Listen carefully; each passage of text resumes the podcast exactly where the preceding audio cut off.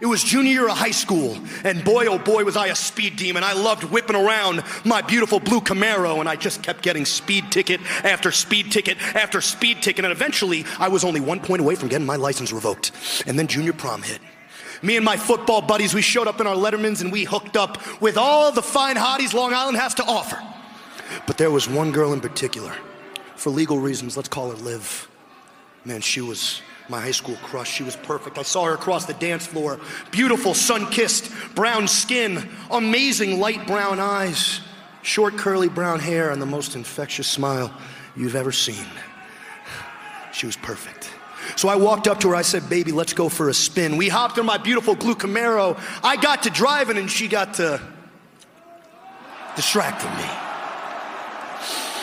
Once she finished that up, I decided it was time to put the pedal to the metal, and unfortunately, that night it was raining like cats and dogs. We then hydroplaned. And we went roaring, spinning off the road. I panicked. I went to put my foot on the brakes, and instead, I hit the accelerator, and at 90 miles an hour, boom! We hit a telephone pole. When I woke up and I came to, I tasted pennies in my mouth. I didn't know why. I was confused. I was concussed. I looked down. My hands were covered in blood. And I looked at my sweet Liv. Her head had cracked my windshield. She was not moving at all, and I put my finger underneath her nose, and thank God she was breathing. And then, off in a distance, police sirens began to roar. There it was, Dragon, adversity. In that moment, I found out what type of man I am. You wanna know who I am? Dragon?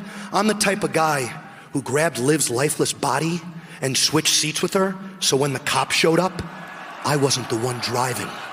In this life, there are winners and there are losers. The history books don't care how you get the job done.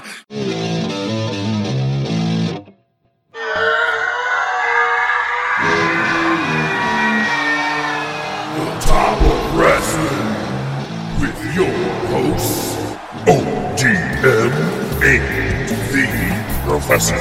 Good shit. Late to every episode. Late so much, I'm gonna have to buy you a pregnancy test. Bob Rude. I want to be a podcaster. Yay! His mama named him Kenta. I'm gonna call him Kenta. Dynamite drop in, Monty. That broadcasting school is really paying off for you. You're so high you don't even know it. Oh, Ahoy, my boy. You ready for a scotch ad? We don't know anything about him. The only thing he's got in his wallet is a bunch of names of whorehouses. That's Flair. Probably look like Jim Duggan digging the tape out of his crotch. Benoit, enjoy my wife. Eh. That's a bold statement, Cotton. Oh my god, mine just stopped recording. No, we're good. We're still recording. What a dick. I'd cease and desist me. I'd cease and desist me hard. I need a minute to recover off that. What kind of game is it? War Games. Let a war. War Games. You're our impressionist. I have, yeah, I know. That's the only thing I've said in the last half hour. Bark like a dog. Oh, oh, oh, jinx. Holy shit. How did that actually happen? Here we go.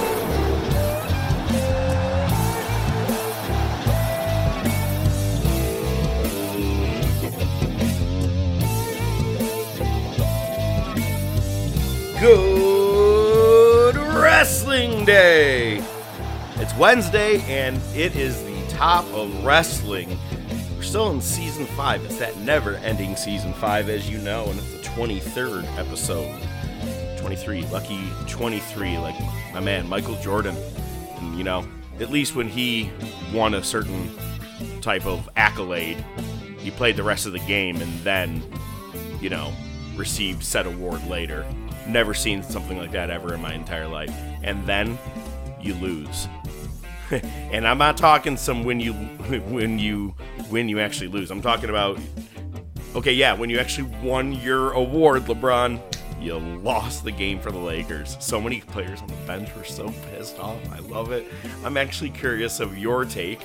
ODM, Uh, I mean, I, I've fallen out of love with basketball a long time ago. I Same. could give a shit left. A little Moran, you gotta he's gotta say he's one of the greats. He's up there with Kobe and MJ. Uh, you know, and I'm sure he as good as Kobe sure- and, and MJ. Yeah, well, I mean, yeah, I I- you know I'm in no position to uh, to make uh, any comparisons about that. I could really give a shit to be quite honest with you. You know, That's how I feel. I just had it. to send you the the one picture, and I'll, Yeah. I'll put it up on our Facebook page. But I cropped uh, LeBron's head on top of Lex Luger winning by 10 count at SummerSlam 93 because that's exactly what it felt like watching. Yeah, pretty much. It's, it was funny. That's a good comparison. I just happened to be uh, going into the office for work last week, which is why I no longer am supporting my 70s porn style. But when I got in, that's all everybody was talking about was, oh, did you see LeBron broke the record, broke the, eh, whatever. Pretty And much.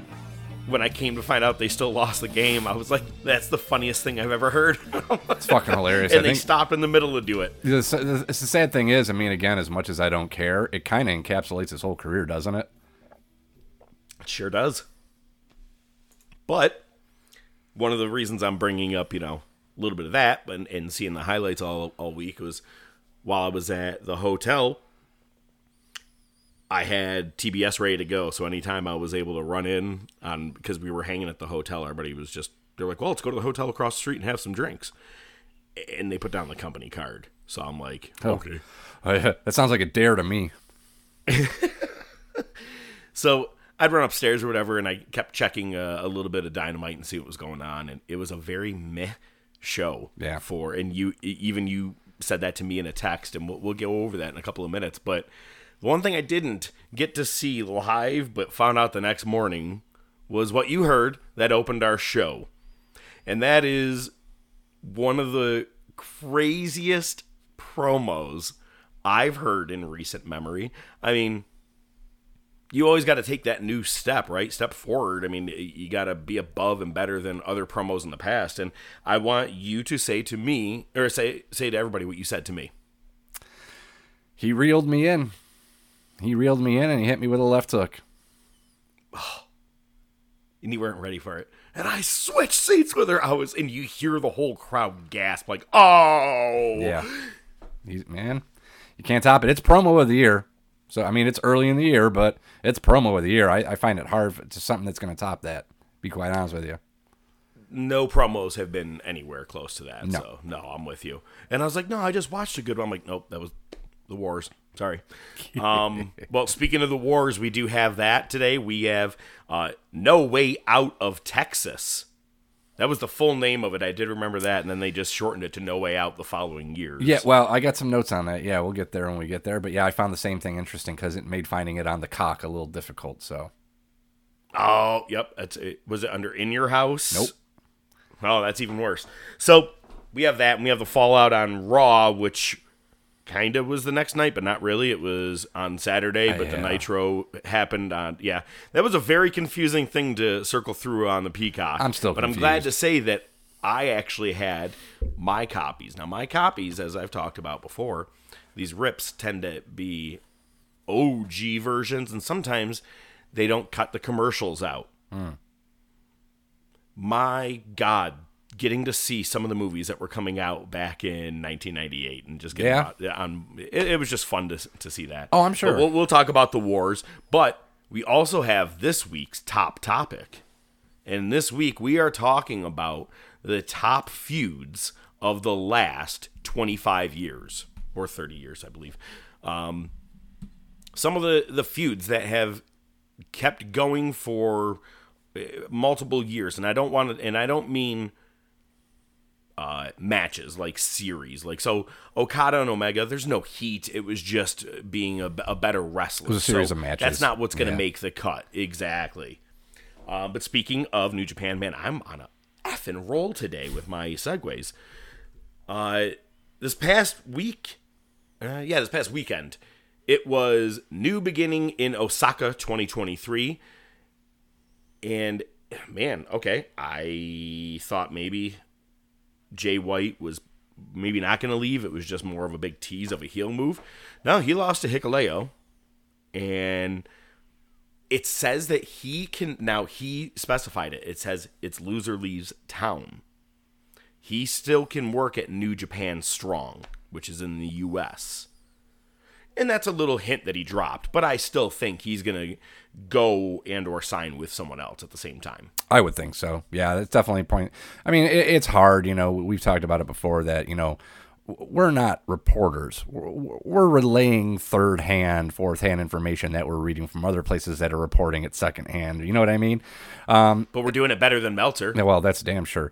Uh, not a high bar to set these days. But I mean, th- there's been so much rumor. Again, they did it last year, so it, it's it's not out of it's not something that I'm going to be surprised if he shows up somewhere. But at the same time, until it happens, I'm kind of just reserving judgment and waiting for it to happen.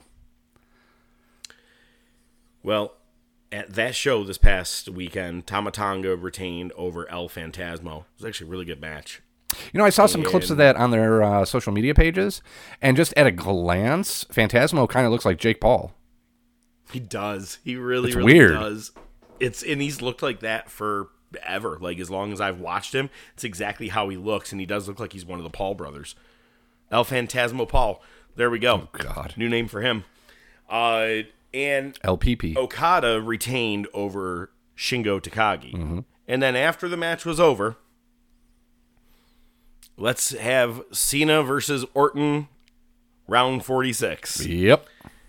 And Okada calls out who's sitting at ringside doing commentary, which they tend to do in in uh, their matches where or in the main events they have a, a big wrestler come out and tend to be on on the the commentary booth. But Tanahashi happens to be there, goes up and they both do the rainmaker pose in a weird way, like they just both have their arms up and facing each other. And they're they are now uh, what could possibly be stealing the main event spot from uh, Mercedes Monet, Monet, my bad, and Kairi. So that's gonna get moved to probably your semi match, like the one right before the main event. Unless maybe they still do keep with it. I could see they don't have to put Tanahashi and Okada anywhere. Um, eh, they don't have to necessarily be at the very end because people have seen it. It's not like it's a, a big moment. There's no way Tanahashi's gonna grab this championship. Yeah. The only reason I would disagree is because it's in San Jose. It's in America. Yeah, So, I mean, there's more likely a chance that they would put it as the main event just because your American fans probably don't get the chance to see that very often. And to them, that is the main event. So, yo, I went to the one in San Jose mm-hmm. a couple of years ago. yep. and I saw Dave Meltzer there. Yeah, I remember. Uncle Dave. What's crazy is that every match there was like no singles. El Phantasmo was there too, um, but there was no singles. Most matches were all tag matches. Yeah, sounds about right. And now these everybody's getting some great championship matches. This is gonna be live on pay per view. I go, oh, I got gypped. Yeah. But it's all right. It was cool. Actually, I got to see a lot of people I always wanted to. The biggest disappointment for me was Tama Tonga wasn't there that night. And I debated because my beard was long. I'm like, oh, should I paint my face? Should I do God style? Uh, but uh, coming up soon will be the Tokyo Dome uh, Last Love, which is Muto's match against Naito. And Okada is reportedly going to be taking on Kiyomiya from Noah, the one that kicked him in the face. But he did some interview, and I'm not sure 100% it, it, how, if he's just playing into it. And he's like, I never really necessarily agreed to have this match. But I think maybe it's storyline wise, Probably. I would assume. But this Saturday is that battle in the valley, battle in the valley at San Jose, and of the two matches we already talked about, there is one more match, and it's okay to happen because it's not in Japan. Jay White is taking on Eddie Kingston. I like that Eddie still gets and, and mixes it up in uh, in New Japan. I mean, his style it makes sense. Yeah, I mean, it's it's not that Yeah. surprising. Uh, maybe that's kind of the crossover to uh, him sh- to White showing up in AEW. Ooh, what if he did it tonight on Dynamite? Leads right into the pay per view, There you go. and he just left New Japan. Could happen. Look Never at know. that. Good call. Yeah, Look at you. put it on the list. Well, put it on the list. You know what else you want to put on the list? There are a lot of marks in this world. Yeah, And I know that we talked about it briefly in the beginning already, but the only news we really have this week. ODM, please read it because I don't think I can get through it all the way without laughing. Well, in a move similar to those around Universal Studios calling the police when Kevin Nash lawn darted Rey Mysterio into the side of a trailer. Oh, that was so After MJF's stellar promo, apparently a lot of people in Nassau, which is in Long Island for those of you who aren't familiar, decided, hmm, this dude just admitted to uh, some kind of crime. Maybe we should call the cops. Vehicular manslaughter. Yeah, pretty much almost. And uh, yeah, apparently over 300 people called the Nassau County Police Department to inform them that MJF committed a crime 10 years ago. Marks. Marks. Bunch of fucking marks. wow. You know who else are marks? People who throw darts and pick a fucking NFL team that ends up losing the Super Bowl. Way to go, asshole. Looks like you picked the wrong team, dick nuts. Wow, that took me a minute to remember, man. But hey, Callback. that's as far as I can go. Can't Yep. Oh, no. I kept it, su- I kept it subtle. He's Chris Benoit on this show.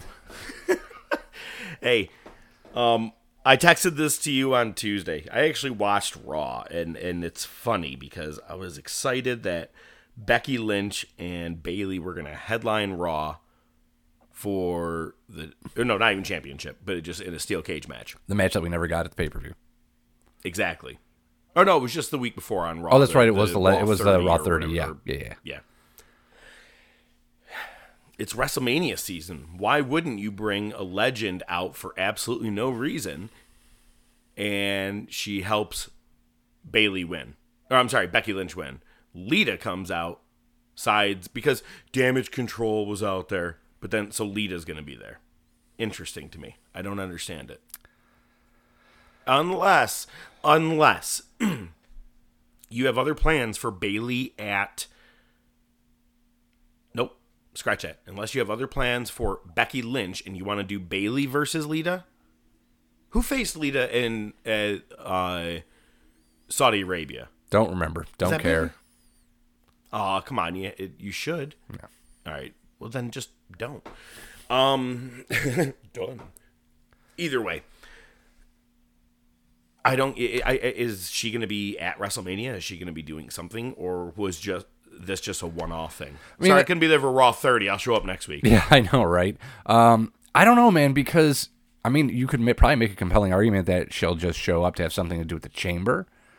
But I mean, it's a legend, and if they're bringing back a legend, they typically just run it out till WrestleMania. So I don't know, man. I wouldn't mind seeing Becky Lynch and Lita maybe tagging against Bayley and someone.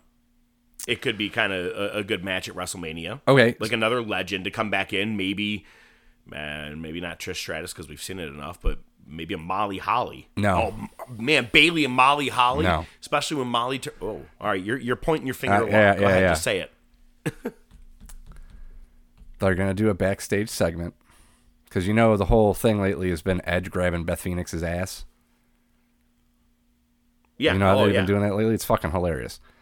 I love it. She's- you they're gonna be- running by the- little tap tap. Yeah, they're gonna be they're gonna be backstage. Beth is gonna walk off, and Lita's gonna be like, "Hey man, how you doing? Oh my god, it's so good to see you." They've got history. Beth's gonna come in. It's gonna be Beth Phoenix versus Lita. You know, I could be okay with it, and it's funny because That's totally a Vince storyline. It, it- that is a Vince storyline, but it's funny because someone put that in a comment uh, on one of the threads I read, that, and someone was like, "Man, I wonder how." Uh, shitty Beth must have felt to see that Edge and uh, Lita were backstage backstage together at the same time. I'm like, uh, he could s- that could be a case for pretty much every room he's in. Yeah, pretty Like, much. He was this. he was a CM Punk as well too. Like he hoored through a couple of them, I think too. Either way. Speaking of Edge, look at you and Beth Phoenix. After he tapped her ass, not that way. Uh, they He did that with Lita. they yeah they opened that with raw they did that on, yeah, on raw yeah uh, they opened raw and out comes judgment day so we're not i don't think we're gonna get him because i don't think we're gonna get mysterio and ray i think for some reason we're probably gonna get like edge versus dominic at wrestlemania You could do that. I mean, they're certainly heading that way. Uh, you know, Rey's formed an alliance with uh, Escobar, so maybe that maybe Escobar is going to take up the flag for Rey and fight face Dominik at Mania. I don't, I'm not saying I like it. Meh. Yeah, no, agreed. Agreed. Well, so while Judgment Day is out there, Edge and Beth Phoenix throw out the challenge, and and it's going to be Balor and Ripley versus them this Saturday Elimination Chamber. Ripley wasn't there, but Dom said, "Don't worry, mommy accepts."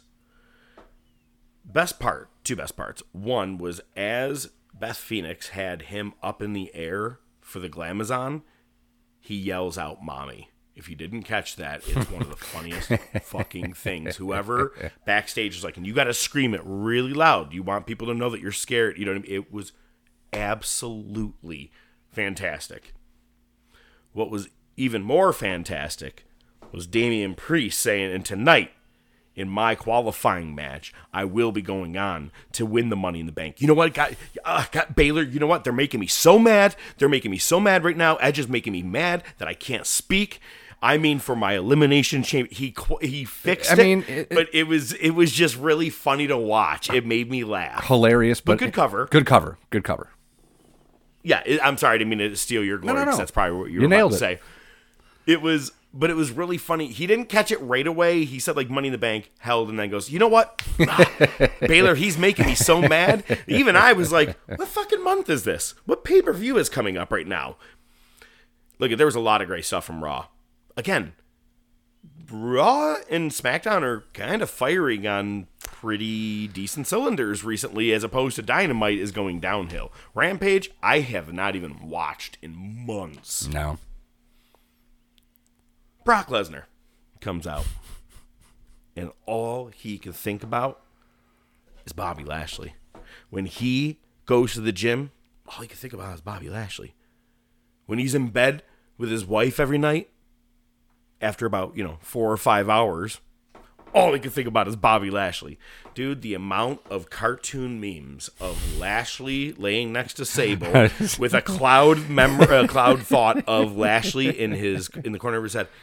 Dear God, this is amazing. It was fantastic. But Lesnar pulled out a multi-million dollar contract for them to fight at Elimination Chamber. Lashley, he didn't do as well, I don't think, as Damian Priest. Uh, he kind of fumbled. He's like, I'm gonna have my, my, my lawyers or my my agents, my uh, accountants, uh, my you have like a bunch of things, but he was like, yeah, like my real estate agent. I'm gonna have a look look at it. I'll get back to you. Okay, so it's taking a long time to build if that's what they're gonna do, but I don't think that's what's gonna happen. Yeah, and I think he's gonna they're gonna eventually meet up to talk about WrestleMania, and I'm calling it, man. Third match between them is the fight pit. Yeah, that's my thing is like why are we trying to go out of the way to heavily script this? Why not just make this seem like a fucking shoot fight? These guys, How can you the- not have it Exactly. just already done right now? Be like, you know what, book it. You booked Rock and Cena 360 something days in advance. How can you not do that with Lesnar and Lashley right now and be like, our first match locked in at WrestleMania, a fight pit match between Lesnar and Lashley? You know that right there would completely sell out that that night, whatever night it's on. Hundred percent. Here's the thing, man. These guys have wrestled in the WWE system long enough that they should know how to do a fucking work shoot. You know what I mean? They should be able to pull that off without much of a fucking problem. You're gonna have to ham it up. You're gonna put some fucking suplex city shit in there, some spears. It's not gonna be a straight shoot. But fucking throw in some fucking, you know, mat wrestling, some fucking chain wrestling, some catch wrestling. You know, you can fucking You can make that. it exactly what Riddle and Thatcher did in NXT. Exactly. However, now Riddle did it with Rollins, and it worked for Extreme Rules. I thought it was okay, It was okay. But that's a wrestler in a fight pit kind of Sure. thing. But as you said, both of them can work, they can shoot, and they can work shoot. So I think that together, yeah, my God, it that would be an amazing thing to see at, at WrestleMania. They're like it shaping up from what you may get right now. And I'm going to leave Zayn completely out of it. We'll get to that eventually, but um, you got Cody versus Roman. You have likely Dominik and Rey. Hopefully, you got Ripley Charlotte. it's all signs are are uh, Lesnar and Lashley it was it, what I'm hoping for. But which one did you just say? Ripley and Charlotte. That's the other one I was thinking. Um, you got a lot of great opportunities right now. Oh, and the other rumored match is Gunther versus Drew McIntyre versus Sheamus for the Intercontinental Championship. That's what I've been seeing as a, a couple of rumors. Huh. I've seen Sheamus versus that Gunther, happens- but Man, Gunther versus the Banger Brothers. I mean, they're not that anymore. I just don't like it from a booking perspective just because they're tag partners. I mean, I guess it's the whole, oh, but one of us will win the title and then one of us wins it and then there's dissension. I mean, I guess you could go that route. but- Neither is going to win the championship. They're both going to fucking lose to Gunther anyway. But they're going to. The whole point is that they you've seen them brawl and fight with each other. They go when it comes to time to, Sure. to fighting. Think about what they did at, be- at the beginning of 2021. Hmm. Brutal hardcore match. I believe it was Yes. like Fastlane or something like that. Both of them had welts for a week. It Yeah. was awesome. Solid. Yep. You put you put Gunther in there in a triple threat match. As long as Gunther goes over, totally down with it. Yeah. I'm really next year's WrestleMania is what I'm interested to see where Gunther's going to be at. Uh, again, really, Cody Gunther. I think that'd be a good fucking showdown. Man, I I actually on the way back from Rochester had it, uh, our show up on Spotify. I'm like, yeah, I'll listen to it for a little bit here, man. And I you brought that up again about how the guy at the bar was like, nah, I don't think that's that would actually happen. No, I could see it, man. And they are building Gunther very well. Oh yeah. Out of everybody who's come up from NXT in the last couple of years, probably the best. Rhea Ripley being the second. Yeah, I mean Belair. You got to put her up there too. Oh, that's true, man. I a world gotta be honest. I hate to say that I Yeah. forget about her, but I kind of do. But it, that's the problem with two championships. I didn't know she was on the fucking halftime show last week or last night. Looks like Rihanna a little bit. Oh my god, you threw me off for a second. oh, did you see? My girl said that we're pregnant. Oh, I'm just kidding. Rihanna, me and Riri. I'm just kidding. Oh, I'm sorry. That's my fault. Yeah, it was bad. Anyway, last thing on Raw, the Cody Rhodes Paul Heyman promo. I liked it. It was good. It was. The point of uh, your dad said that Cody is my favorite son, but Roman is the son I always wanted. Good shit. I like it. And which leads me to one part to another. He gets in Heyman's face, gets him in the corner, and he goes, "Everyone's taking this personally." And you he, everybody's taking this personally, but I'm gonna personally take Roman's titles. Heyman brings it back up on SmackDown when he opens SmackDown. And he goes, and Cody, it is personal when it comes to these championships. It was great how he just carried one to the other to bring from the Cody storyline into the Sami Zayn one. And I texted you, I said, Bro, you got to see the opening of- of SmackDown. It was just great. Did you watch it? I have not watched it yet. Nope. You son of a bitch. I know. Couldn't you at least lie so our listeners think you watch wrestling? once in a I've already lied three times so far. You didn't even realize it.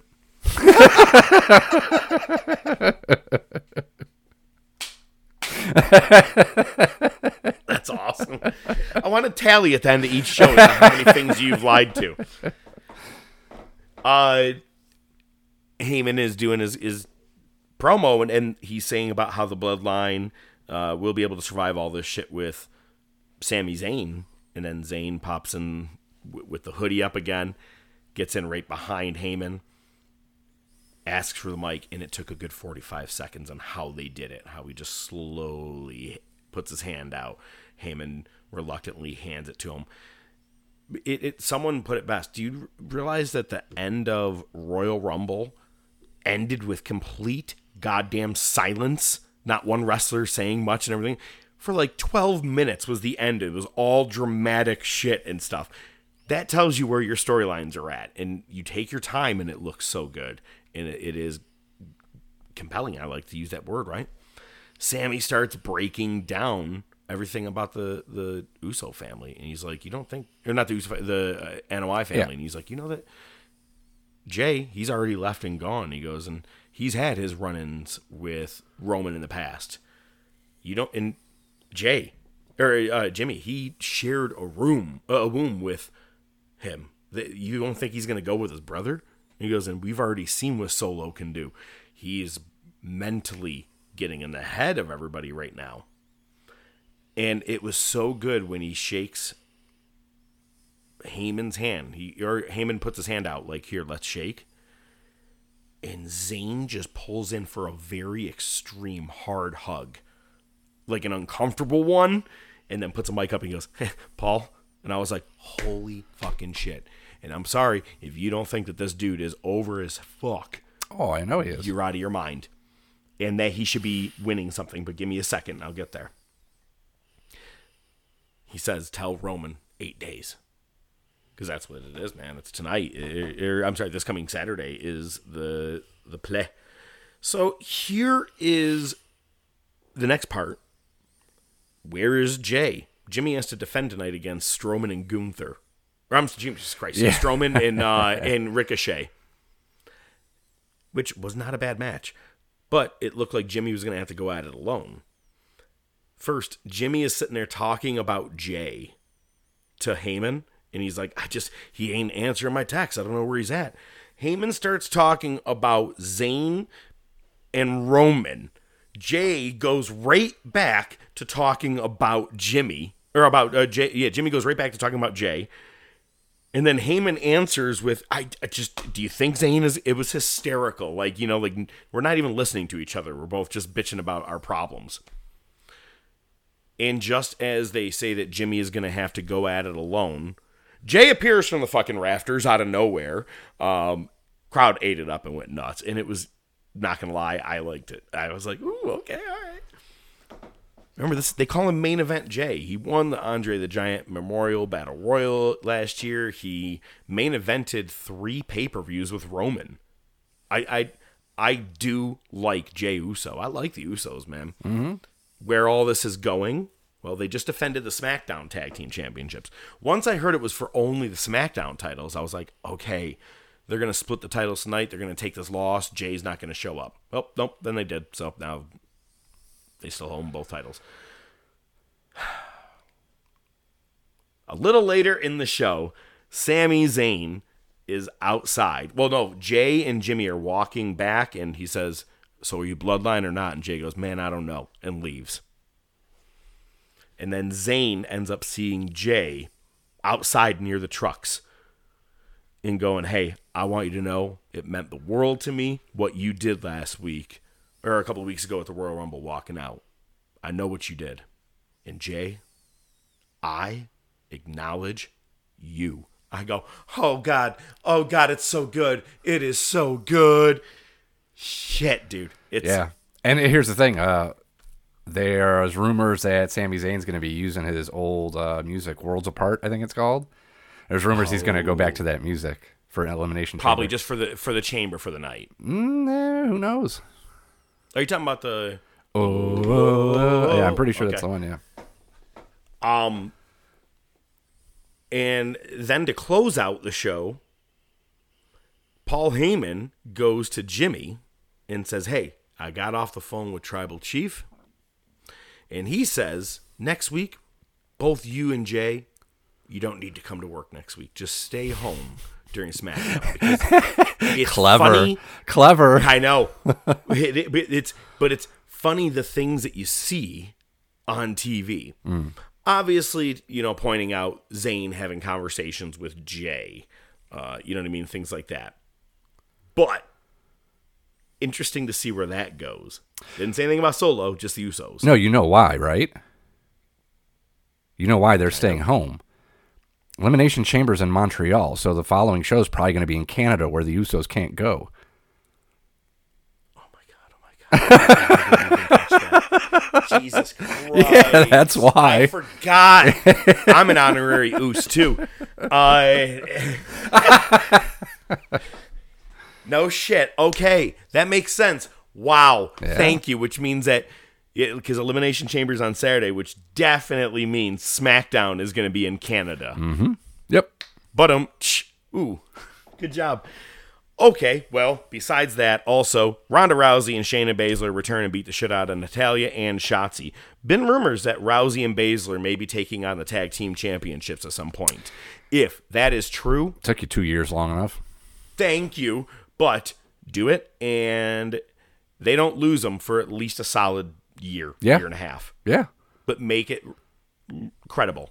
A hundred percent, and fine when you do when you do finally take the titles off of them, make sure it's worth it. Thank you. Those titles are kind of worthless right now, anyway. I don't even know who's holding them right now. Bro, at one point, Rhea Ripley and Nikki AS. Were fucking Hey, you tag see, uh, speaking of uh, ladies, did you happen to see that your girl Nikita Lyons is out? She tore one of her cheeks. Yeah, well, I'm fucking I told her to go easy, but um, All right, I'm gonna give you my.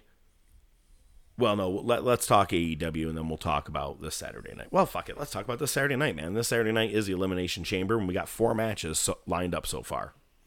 The impending Lashley Lesnar.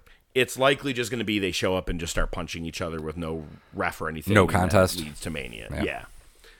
Uh, the number one contender for Raw Women's Championship uh, at Elimination Chamber is Asuka versus Liv Morgan versus Nikki Cross versus Raquel Welch Rodriguez Gonzalez versus Carmella versus Natalya. So Asuka. Asuka, yeah,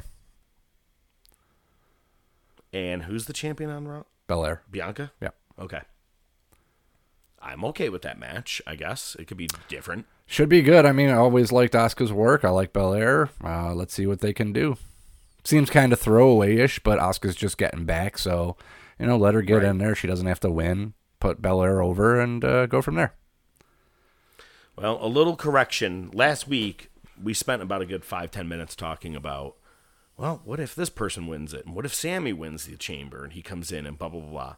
No, it's for the U.S. Championship. Yeah. Uh, it's Austin Theory defending against Seth Rollins, Gargano, Damian Priest, Montez Ford, and Bronson Reed. So obviously it'll be Montez Ford winning this one. You think so? No. Oh, thank God. Theory retains. I still think Yeah. it's probably going to be. Oh, the other rumor: Cena and Theory at WrestleMania. Yes, I've heard that. for the U.S. Championship. Think about this: he wins this championship match, defending against five guys. I'm the greatest U.S. champion of all time. Yada yada yada yada yada. That's pretty much all he's got to do, and then. Yep, Kind of writes itself. it does. Edge and Beth Phoenix. Yeah. Edge and Beth Phoenix will be taking on Finn Balor and Rhea Ripley. And here is the championship match. You got Roman Reigns versus Sami Zayn. What are your thoughts on how it ends? I have a very big theory set to go. Well, they booked it to get here properly. It's in Montreal. Oh, Canadian well. crowds Yeah, are crazy as fuck to begin with. You add Sami Zayn into the picture, it's the the place is gonna pop when they hear his music alone. Let alone how they build the match, which I'm sure they're gonna do well.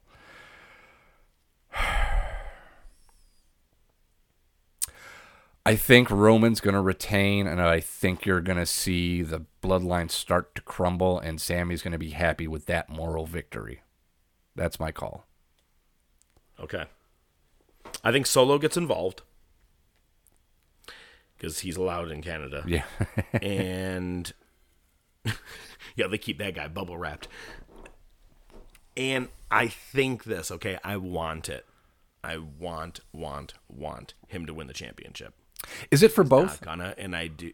It is. Okay. If it was for one, you got a shot, Yeah.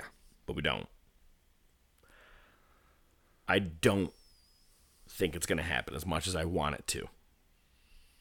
Now, what I will accept and I think is going to happen Solo will get involved. Who have we not seen for quite some time?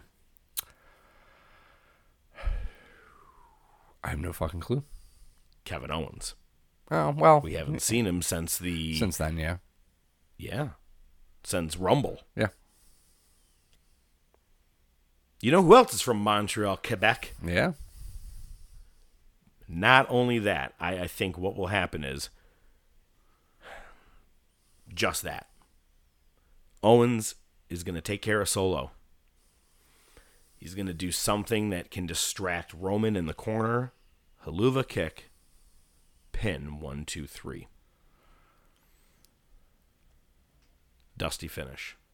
Another ref comes out, or that ref that pinned, like let's say that ref that uh, did the pin, that's your second ref because the first one got taken out.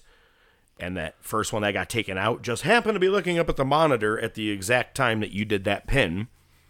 Restart the match. Roman takes the championship. You get your dusty finish in Montreal. The place will fucking explode. And then you take it away from them. And then you're not get, they won't get as mad. Oh, I think they're going to be fucking moment. furious. I think they'll be furious. I, this is so hard because there are so many different ways this can go, and you know, especially with it being in Montreal, it kind of adds that air of man, he might actually fucking do this.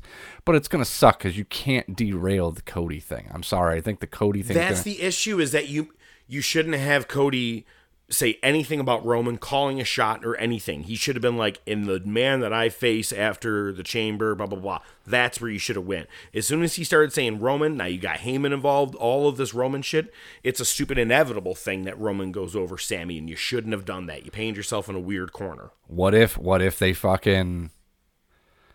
What if he fucking uh, Roman last minute?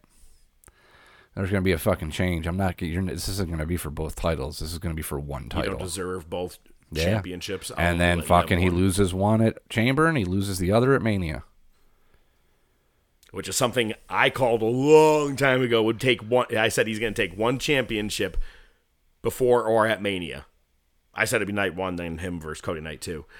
I don't know, man. Either way, I think there's a lot of options, and if time does allow us, we will be syncing up on the Peacock network Damn this straight. Saturday night, and we will be recording just the main event with each other because I don't need to really see much of the other show, of the rest of the show. Yeah, I mean, I'll I'll probably have it on the background or on my phone or something, and then settle down when it's time for the main event. Because the Chamber matches, I I give two shits about. Yeah. At least they learned to stop putting all your main event stars in the chamber match right before WrestleMania. Right. Kind of. I don't know. Actually, a lot of these people, I mean, you don't want to lose at WrestleMania. Do you really want to lose Seth Rollins or. God, I mean, I really don't want to I mean, lose Seth Rollins, Priest. honestly, if you look at his fucking win percentage, it's probably around 50%. So it's not like losing's going to hurt him. True. Well, I, the only thing we didn't talk about was AEW, and I know that you and I said it was kind of a meh show, and it was. They didn't go the obvious route with Billy Gunn. But they did have the Gunns win the championship. I don't fucking get it. I do Wow. not get it either. Yeah. I did send you my idea, my prediction. Yeah, I've seen that. And- yeah. Well, it's funny. No, I said it to you before I even read other other people's tweets, but I did see, or I had said to you, uh, they already have a perfect history with FTR, and because they're the ones that jumped FTR after their final Briscoes match, and you know they were the ones that set them up with the Briscoe match because Briscoes can be on the TV at the time. They fought the Gunns on Dynamite a couple of times. I think it would be a triple threat at Revolution coming up. And then the acclaimed have their rematch. FTR gets in there. And then I end up seeing the Gunns do a tweet holding the titles, and they wrote like "Top Guns out" or some shit like that, or it kind of funny. So, what are your thoughts?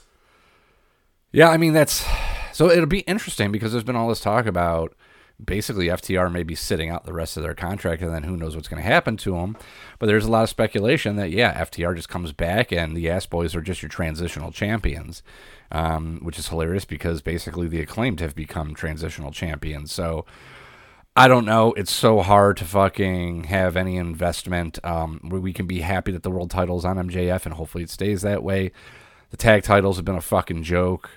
Um, the TBS or TNT title's been a fucking joke. Um, it's almost like, well, it's our TV title, so it can change hands every week. I mean, it doesn't really need to. You can let somebody hold it for like a couple months. Um, so I, I, I hope that this was just a shitty way to get the titles back on FTR. Because I guess, because I guess the fucking Bucks don't care because now they have their trios titles. We don't want the tag titles. We have the trios titles. Me. Well, they are carrying on, my wayward son. So hey, so I'll boo myself later. I'm gonna go look in the mirror and do it. hey, hey, there are there are rumblings that uh Punk could be back soon. They're still talking about it. You never I know. you a meme. What if? And it was Cody sitting at the Mountain Dew press conference table, and he says, "I'm young." I'm energized. I'm in good Yeah, shape, I and I work with fucking adults. Imagine that. It's fucking. It's a fucking 180, man. Cody saw the writing on the But wall. what? I'm not gonna lie. How you wrote it, you go. Look at. I don't want to be a mark, but did he actually say this? No, fucking. Dude, I'm telling you, just imagine. Okay, again, fantasy booking, real life taken out of it. We know it's very unlikely, but let's just say, just for the fucking shit of it, that fucking FTR does win the tag titles. Elite goes out there. They say they win. They they retain in a match against whoever they're gonna face, right? And FTR comes out and he goes, "Hey boys, I see you don't care about these anymore. Uh, you only seem to care about those now that you and your buddy Kenny are back together. How about we get a partner?" And then Punk comes out. Wishful That's thinking. definite hardcore fantasy booking. Yeah. but it's also something I think I kind of. Well, I said I would have had Punk and FTR. Oh, yeah. in that trios tournament to begin with. Sure. Um, you know, I don't know. I Or Punk just goes straight after Ome- Omega. let me just ask this. Yeah, no, he's got to give him a hug, man. He saved the dog. let me ask you this question: What if Punk 100% knew when he won that match? Mm-hmm. My tricep is torn. Mm-hmm. You had 15, 20 minutes minimum before they started that press conference, that media scrum. What if you went to Tony and was like, I'm hurt. I'm about to be out. I'm about to do a work shoot right now. So he's definitely That's got my only theory. I'm hoping because I'm saying if he comes back, then that's what happened. he has the wrestling aptitude to do it. My concern is that there's no shortage of people that say he is not the easiest guy to work with. So which maybe made this an easier thing to sell. I have a hard time thinking that the Bucks and Omega would be able to keep it under wrap.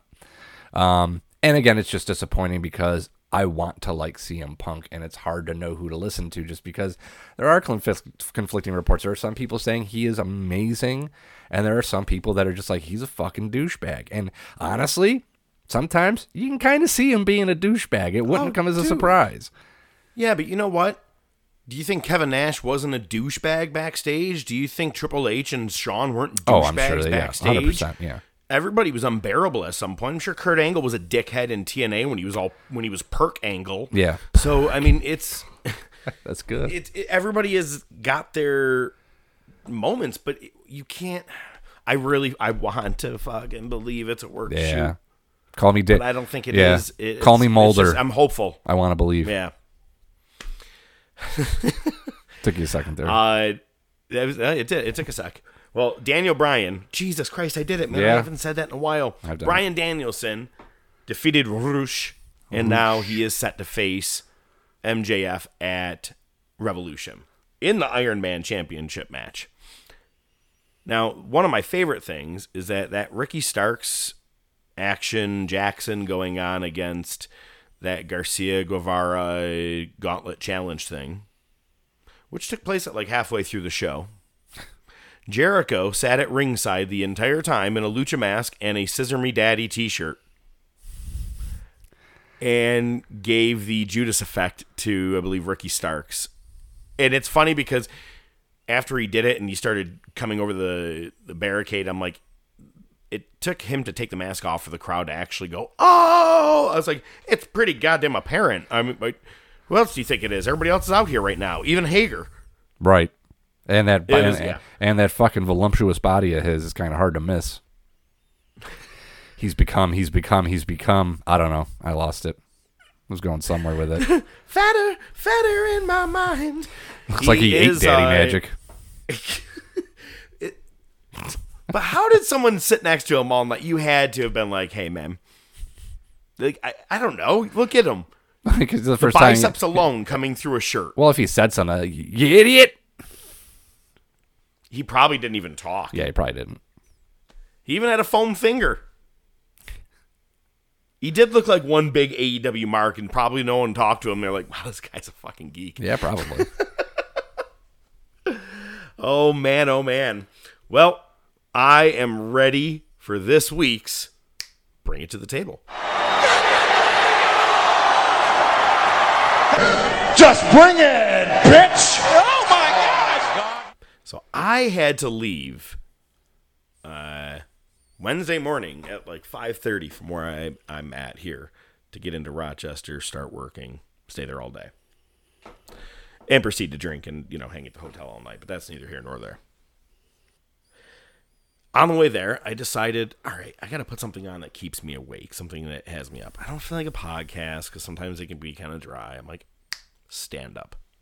So I got Netflix on my phone, and I was like, oh, what can I do? Ah, Joe Rogan. He has two different ones on there, and I, I, I hadn't seen one of them, and I'm like, all right, this seems pretty good. It was triggered,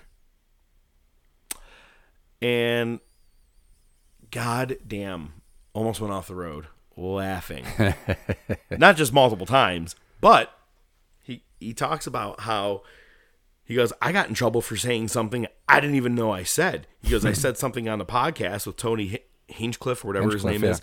He's a wrestling Yeah, fan. And he Yeah. goes, exactly. And he goes, and I said pro wrestling is gay. He's like, I don't even fucking remember saying it.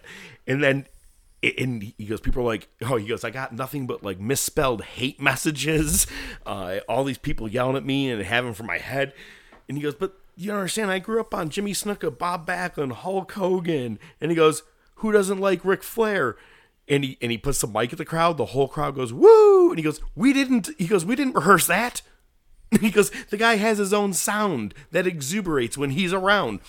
And he goes, I'm down with wrestling, but what word would you like me to call something that's gay if I'm not allowed to use the word gay? And he, Tony was like, let me tell you what. Let me have you sit down, watch him wrestling. And I'm like, it's me. That's something I would do. But let me have, let me show you some stuff. Maybe you'll like it.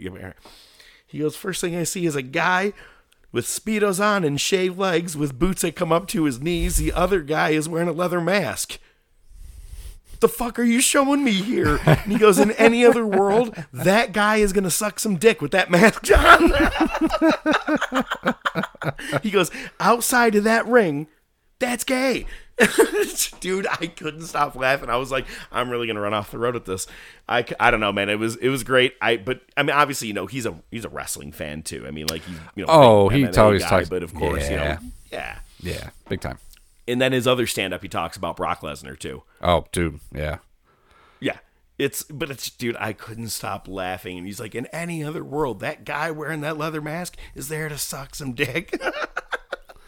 Hard to argue with that. wrong. He's not wrong. Yep. Like, how do you explain that to people? Be like, just get away from what they're wearing right now. Don't worry about the leather pants. They have little tassels. It's fine. He's a really good Japanese wrestler, I promise. what are you bringing to the table this week?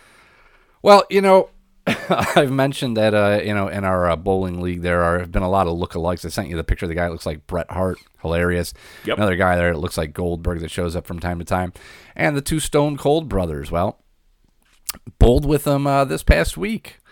Um, and uh, I, you know, I'll call them out by name. I, I doubt they're listeners. I did not plug the podcast during bowling, uh, but I am definitely going to this week. So they're definitely not listeners. Yeah, I know, probably not. Uh, but Mike and Max, they uh, they could almost pass as identical twins, but they're not. They just look very similar. Uh, but yeah, dude, Austin lookalikes, shaved head, gold chain, goatee, you know, dollar store, very, very, very thin. But uh, it was funny as fuck because you know we've established that we're both wrestling fans. I wore my Bullet Club shirt once. I think one of them did once. So I don't remember if it was me or, or one of them that got the strike first, but one of us, you know, hit a strike. And I come up and I go to throw up my fist for a fist bump, and he's like, "No, that's not how we do." And he throws up too sweet. So all night, all night, we were doing too sweet every time we did good. At one point, he did some. I think he did like the Jeff Jarrett strut. At one point, he comes up. I go, "Hey, yo!" And he started doing the fucking the airplane, and we both did that at the same time. So it was just cool. We were marking out, you know, the whole time. It was good. Uh, you know, bowling's usually cool because everybody's pretty righteous and you, know, you high five, fist bump people that are even playing with you, you know, on the lane next to you. It's just it's a good time. Uh, this kind of just took it to the next level. So pretty cool. Cheers to you I guys. was in a league. I was in a league a couple of times. One of my favorite ones was there was this team that, uh, if all five guys in that frame got a a strike, Mm-hmm. they would go, "Oh, strike to the bar," and everybody had to go to the bar. But if you were the only one that didn't get the strike, they would call you out and you had to go buy the drinks. And I'm like, Ah, so you're pretty you much go. just drinking every fucking frame. That's fine. And Yeah. it was like, I had a system too. Believe me, mine was chicken nuggets. Yep, between chicken second and third nuggets, and uh, yeah, I'm really the only I'm the only one that drinks on my team. So I show up with a pitcher, and everybody's looking at me like, uh, "Is that just for you?" I'm like, "Stop being a bitch." Stop being a bitch, bitch. Uh, it's it's funny because you, you have this. Uh, you're saying the the uh, movement after you get a strike, things like that. You do the two sweep. No bullshit. You know when Hall does the arm swipe, the finisher. You know what I'm saying? Yeah, like both, both arms. Like, yeah, yeah. Like it's Yeah. kind of hard to describe over the air. Yep, Um, it's over. if I get a strike, that is my move, though. Nice. That's what my move was in the thing because I was never getting them, and then finally one day I did it, and, and I did it. My whole fucking team just started laughing. They're like, "What's that?" I go, "Because they all went down like Yep. that, all of them." There you go. it became my move for some weird reason. I almost thought about doing the Bret Hart thing, but I don't know if anybody would have got it because it's just him with his hands out like this. is he showing us his dick? Look at these hips. Look what these can do. You like what you see? Yeah. All right, let's go to the wars. You're gonna just skip this day in history? tight, tight, tight, tight, tight, tight. Make seven. All right. You are right, man. I absolutely forgot about it. I'm not going to skip it. We have a new segment. On this day in history, Hulk Hogan called someone a brother. Now let's go to the wars. Marty, you've got to come back with me. Where? Back to the future. Wait a minute, Doc. What, what are you talking about? What happens to us in the future? What, do we become assholes or something? Give me a hell yeah.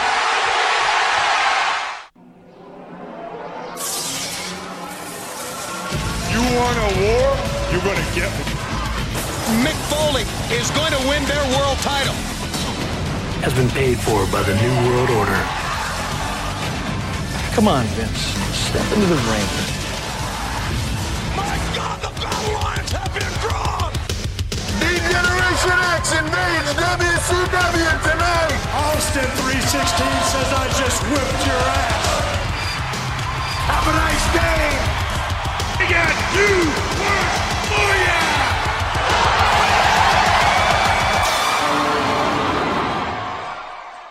I want you to know, Bret, you still have a friend in this business.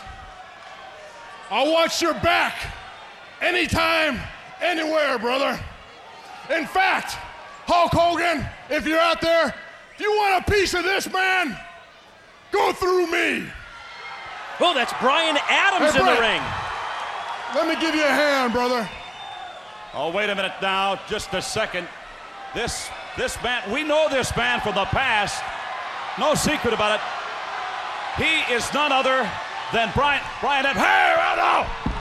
He was holding on to Bret Hart, and he held on to Bret Hart as the NWO came in. What a setup this. uh, look at that. Brian Adams is wearing an NWO t shirt. I guess there's a new member now, huh? I guess there is. Now, I know that, you know, being that it's the wars, we always start with the pay per view that leads into it before we hit your Raw and Nitro. But as you heard from the sound clip, uh, yeah, Brian Adams, that's right, the former Crush. I mean, come on, shows up on Nitro. Might as well just come out wearing the NWO shirt. I mean, did we have to even do the song and dance? Yeah, yeah. Uh, but cool to see him there. I, I I've always liked him, and that's where we're gonna get the team eventually of him and uh, former Wrath. Adam Bomb. Wrath, yeah. Yeah, Chronic. Yeah, Hey, we covered uh, Brian Adams not too long ago we did. Yeah. in a segment. Yeah. All right, hey man, let's get into it. No way out of Texas. It was the day after Valentine's Day, exactly 25 years ago today. Ba-dum-bum. Now, if you bought this pay per view like that boy's family did for him, You were there because you were ready for an awesome eight man anything goes match. Because you knew it was going to be a badass match. Kind of, you know, there are some parts that were and weren't, but bait and switch. Yeah. Oof. But we'll see. Did it deliver? Did it not? Let's get into it. It was No Way Out of Texas, and I believe this was in Houston. It was in. I thought Raw was in Houston. This was in. Actually, no, they might have both been in Houston. Yeah, they might have both been in Houston. So this one's weird because it's technically an in your house, but they didn't use any of the in your house graphics. And if you go on Peacock, it's not listed under in your house. As a matter of fact, the last one that's under the in your house banner on the cock is the DX one. This is actually listed under No Way Out. Fun story, there is no No Way Out 99. Doesn't return until 2000. There is no basement in the Alamo. There isn't. And if you know that, if you were in fucking Houston, it's close enough to San Antonio. Wow. Yeah, no, I, I had no problem finding it. There you go. Well, then there you go. Never mind. Of course, mine did have a very former shitty VHS little The, the lines like you were like you were watching Channel 99. 97. No, it was 99. You're right. It was 99. Yeah. Squiggle, squiggle, squiggle, booey. That's a fully man. Anyway, our first match is going to be an indicator of how this show's going to go. It is Mero with Sable versus, eh, I'm sorry, Mero with Sable and Goldust with Luna uh, versus the Headbangers. Mero addresses Luna about the incident with Sable last Still supporting uh, supporting the uh, Marilyn Manson. Marilyn. Yep. Marilyn. Yep. Uh, riding this out. Yep. Oh, they're well. Maybe they are. Maybe they aren't. Uh, Mero says, uh, "Hey, Luna, you know there's only room for one beautiful woman in this ring, so Sable, get the hell out of here." Dun dun dun dun dun. domestic abuse. Uh, towards the end of the match, Sable ends up coming back out. Mero holds her back from Luna. Uh, one of the headbangers is down in the middle of the ring, and they switch places, uh, and they get a roll up for the win. And it takes both of the it takes both Marilyn and Mero, two refs and three stooges to keep Luna and Sable apart from each other. And towards the end, Sable is finally fighting back against Mero, shoves him a couple times, and on the third one, shoves him right down to the mat. Sounds like a movie I watched on Channel 99 once. Probably. I mean, it's hard to piece together the storyline with all the squiggles, but you know, you manage sometimes. You do the best you can. Imagination has to play in. Michael Cole's backstage with Owen, talking about the four way tag, and they say that Shawn Michaels is out. Uh, and they're asking about who the uh, next member is going to be to take his place. Doesn't know, doesn't care. Austin, stay out of my way. And cuts a quick promo on Triple H. Then we get. I hate that it's going to be the end of Face Owen. I think Oh, if they did it right, they could have really rode this out longer. He eventually is going to turn heel and join Nation. Yeah, you know, it, it's Well, here's the thing. I mean, I guess it's a bit of re- a bit a bit retrospective, right? If Shawn didn't get hurt, and I know we've talked about this before, but if Shawn didn't get hurt, he probably still would have dropped the title to Austin, and Shawn and Owen could have had a, a, a decent feud. Now, would they have booked Owen that way? Probably not. I think the writing was on the wall. I mean, he he took the heat for being the only one left, right? So I'm just saying, like you hear the pop when he comes out in Oh, this yeah. pay per view, and I'm oh like, yeah, shit. big time, and that's in Texas. Yeah. right? Uh, we get Sunny to the ring as a guest ring announcer for the light heavyweight title match. Of course, it's Pantera versus Taka Michinoku. Uh, Brian Christopher joins the commentary team. Taka retains. Uh, Brian Christopher says, I've had enough of Taka, and Lawler's trying to stop him, and they're kind of arguing, and Taka just hits them both with a splash to the floor. Hooray! Next, we get Kevin Kelly with uh, Chainsaw Charlie and Cactus Jack in the AOL room. Uh, again, talking about DX needing to pick a replacement for Shawn Michaels. Next is the Isn't This Unfortunate match of this card, but not of the Wars by a fucking long shot. And you'll know what I'm talking about as we progress. It's the Quebecers versus the Godwins. It is a goddamn shame to have such good wrestlers in the ring and not giving one shit about the match itself. Yeah. Crowd was dead silent, just waiting for the main event and everything else to happen. No one Yep. really cared. Nope, I didn't either. Damn shame. Godwin's win. Uh, next, you get the New Age Outlaws with Dok Hendrix asking who the replacement is. Don't you know? I thought you were going to tell us. We should have some say. We're getting disrespected. Blah, blah, blah. There we go. Next, Jeff Jarrett with the NWA versus Bradshaw for the NWA North American title. The ref tosses uh, Windham and the Express, but Cornette can stay because he has a manager's license. I like they call that out. And they're going back to I some, know. They're going back to some NWA stuff there. Uh, Cornette gets distracted. He gets pulled in the ring, uh, throws him into Jeff Jarrett. Uh, Jarrett ends up using the ra- racket. Ref sees it. It's a DQ. Uh, Bradshaw slams Carney. He takes a bump. Uh, NWA eventually gains control, starts beating down Bradshaw, but LOD makes the save. Again, hooray.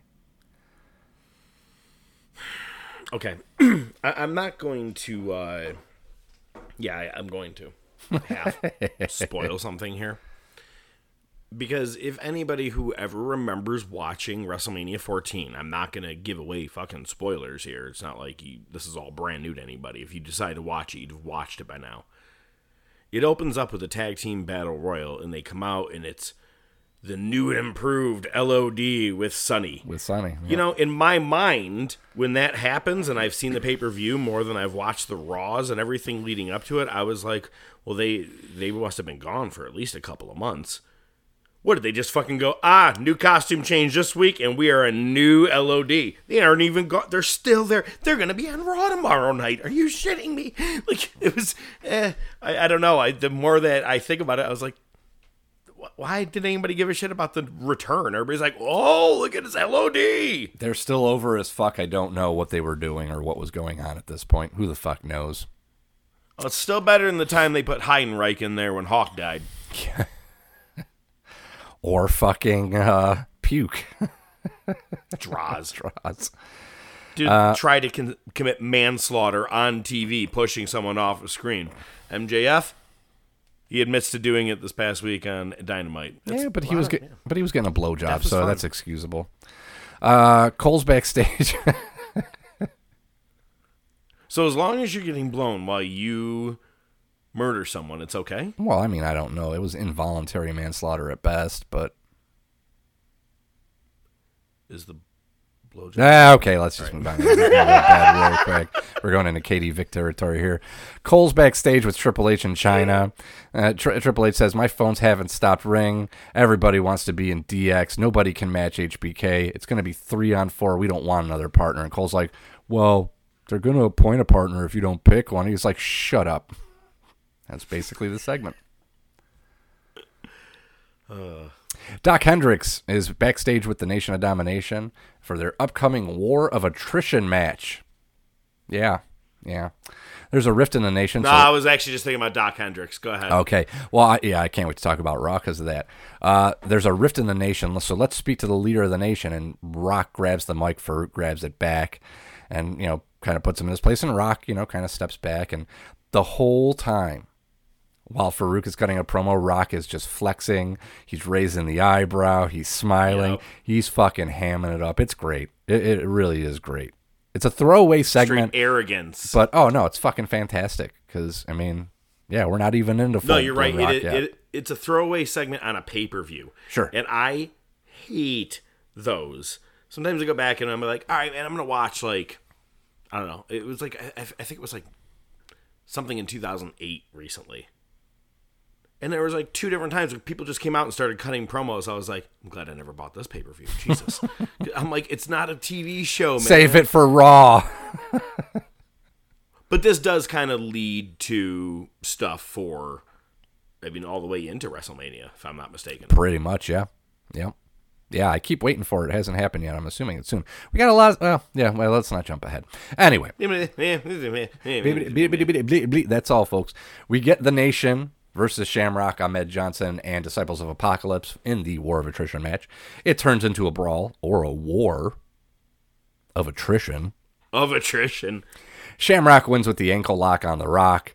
Uh, Rock and Farouk face off. Rock shoves Farouk. Uh, Farouk ends up, instead of taking that out on Rock, he hits D'Lo. Uh, the Rock walks off. He comes back. Farouk tells him to fall in line and, and ra- raise the fist. They all do, and that's that. Fist me. Daddy ass.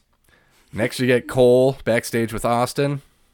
Austin gets fed up, says, "If you don't shut up, I'm gonna start whooping your ass." There you go.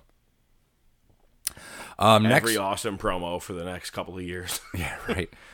Uh, Kane versus Vader's your next match. I feel so bad for Vader. Vader had that awful match with Shawn Michaels where Shawn basically, literally curb stomped him, and like rung his head off. SummerSlam 96. And and Vader fought on. Uh, Kane wins and hits Vader with a wrench post match, and they had to stretcher him out. So, do you remember last week I, I brought up that Vader thing? Just a big fat piece of shit. a- yeah. So he- that happens at the following pay per view of WrestleMania, which would have been Over the Edge '98. They do all this build up: Kane versus Vader, Kane versus Vader, and then at WrestleMania, well, Kane versus Undertaker. And then when it's over, hmm, Kane versus Vader. Just not understanding the. I guess Vader is the I mean, honestly, biggest, toughest guy you could put him against for a couple of pay per views until you get to WrestleMania for the payoff. I think I think it's just Vince laying into the attitude area where he's fading the uh, older stars out. It's happening with LOD. It's happening with Vader. Um, oddly enough, the NWA thing's still going on, but Exactly. How- He could just segue into that. yeah, who the fuck knows, man? Well, he's not going to. Uh, Dude, I was gonna say, yeah, for sure. yeah, yeah. Don't ask me to make sense of this chicken shit. I don't know. Fucking spaghetti wall pan. All right. Well, that leads Are us at the main event.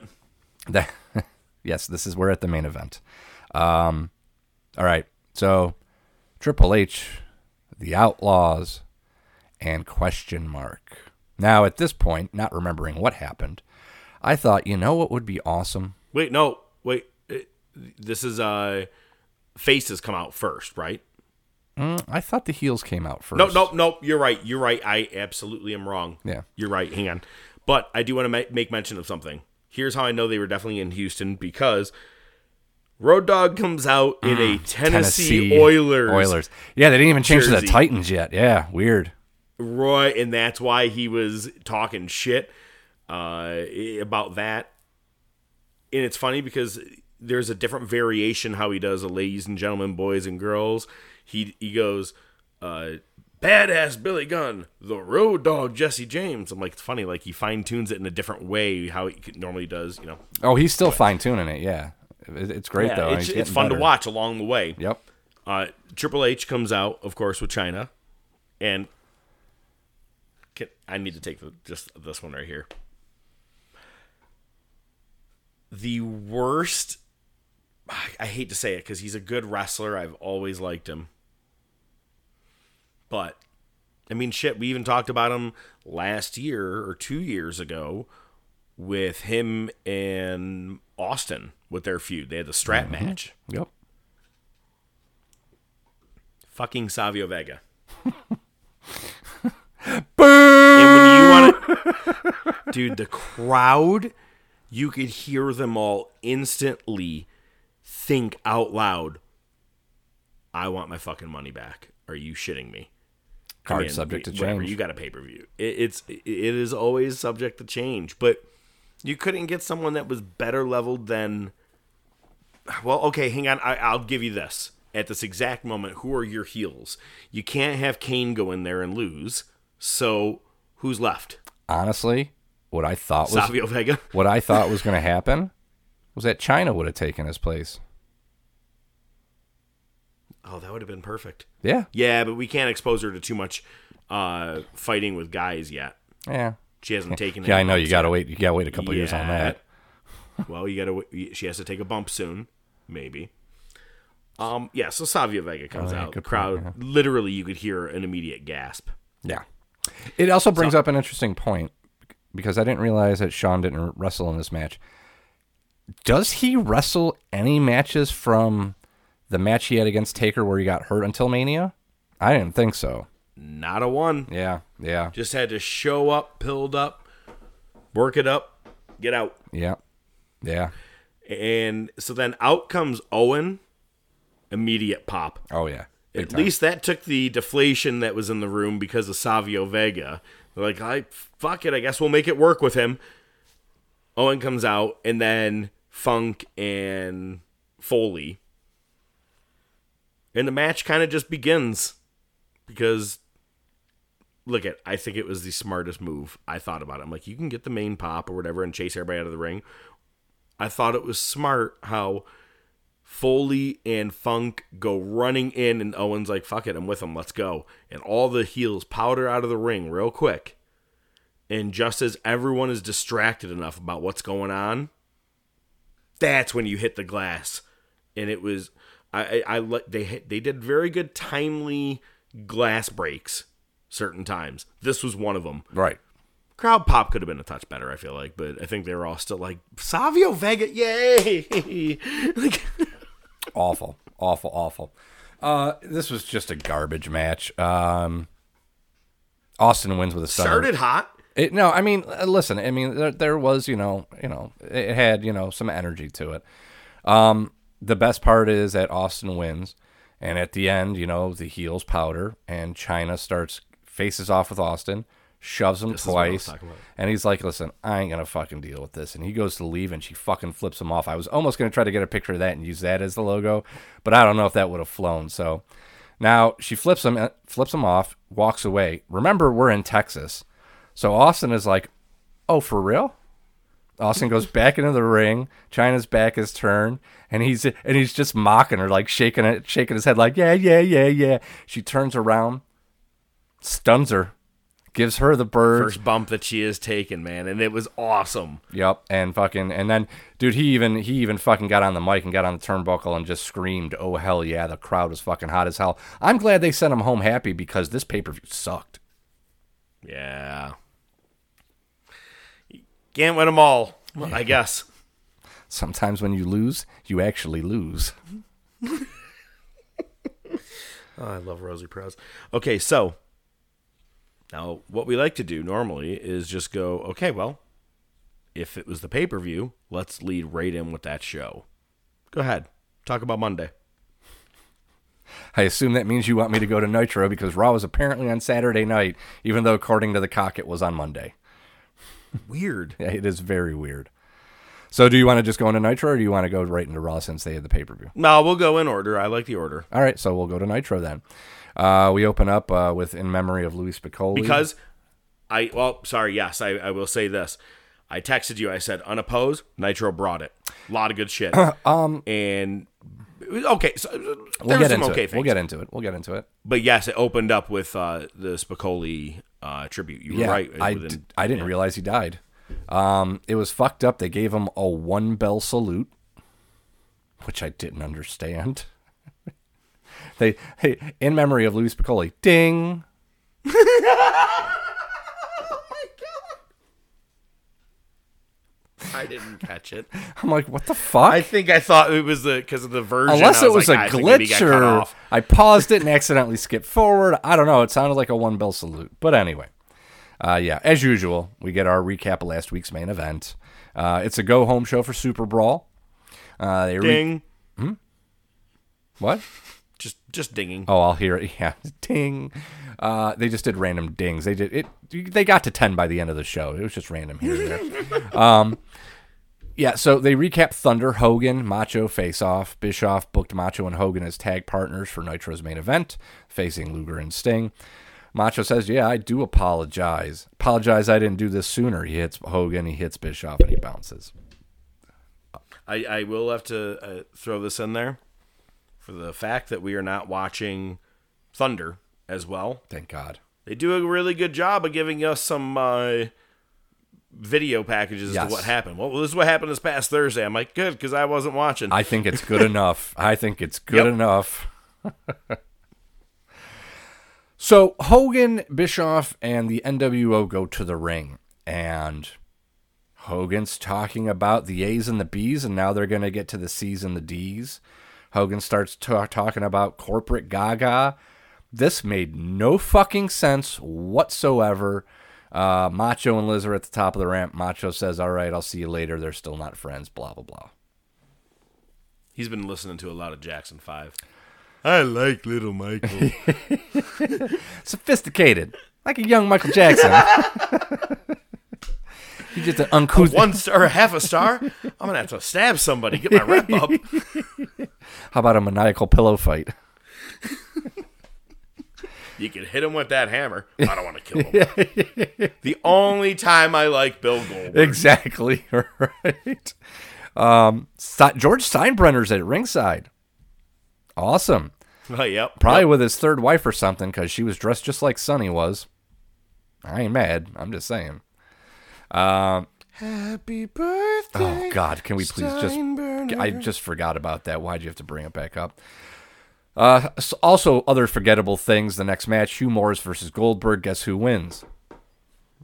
Next, we get a video package on on the Steiner brothers and Scott's recent attitude change. We get Hall and Nash coming out to commentary after that, saying, "Oh, we've been singled out by WCW. Hey, uh, you know, our names aren't on the list for those tag titles. It's a little kabuki-ish." Scott Hall kind of looks at him like, "Oh, I kind of like that. That's that's a good call. That's a nice reference. I like when they do the inside baseball talk." Um, and then with the oddest request ever, we have a title match at Super Bubble. we want it tonight. Schiavone's like, but you have a title match on Sunday. Why do you want it now? Nash tells Zbyszko, shut up or I'll unplug your dialysis. It's wrestling. Man. Yeah, because wrestling, especially WCW wrestling. Uh, we get another flashback to Thunder Hogan calling out Bret Hart.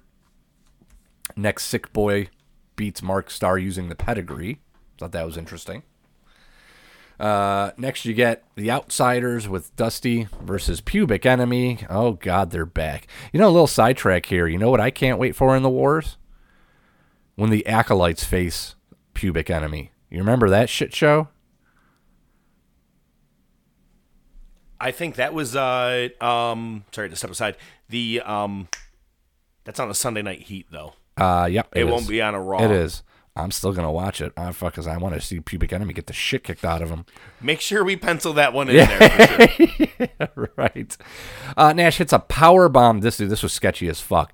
You got I think uh, I think Rocco is on a table on the floor, and Nash picks up Grunge and power bombs him to the floor, and he almost didn't get him up. He almost fucking did another giant there, but they got it. Uh, and Nash does a fucking Hannibal Lecter impersonation and uh, he gets handcuffed again, and he's up to two hundred thousand in fines, and he says Attica again.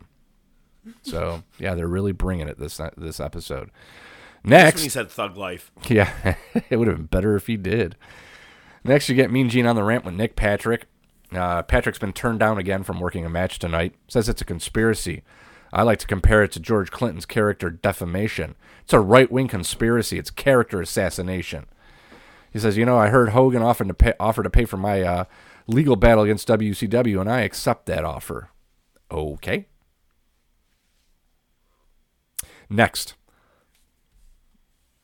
I see Mike Enos come out to the ring, and I say to myself, "Who's going to interrupt this match? what angle is this going to be used for?" And you know Do you what? think he gets called in just for those? They're like, hey man, we got to run in. he faces Barry Horowitz. And guess what happened? A wrestling match happened, and Mike Enos won.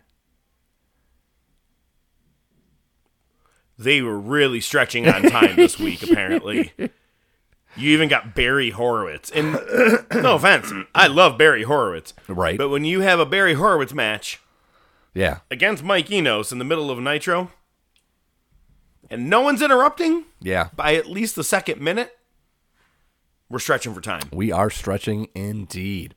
Uh, next, uh, hey, we got to go backstage. There's a there's a little kerfuffle going on there. It's Bulldog in his finest early '90s track tracksuit with a cup of coffee, getting ready to go back into the locker room. Mongo confronts him, knocks the coffee out of his hand, and it's a pull apart. Yep, you heard me. I just it, it I'm not understanding. It's like every time someone comes in, I feel like they have Mongo go against someone first. Yeah, Didn't Goldberg just have a feud with him too? It was super short, dude. I think it was like three weeks at best. Yeah, it was fucking Yeah, but terrible. still. but still, yeah, yeah, uh, yeah.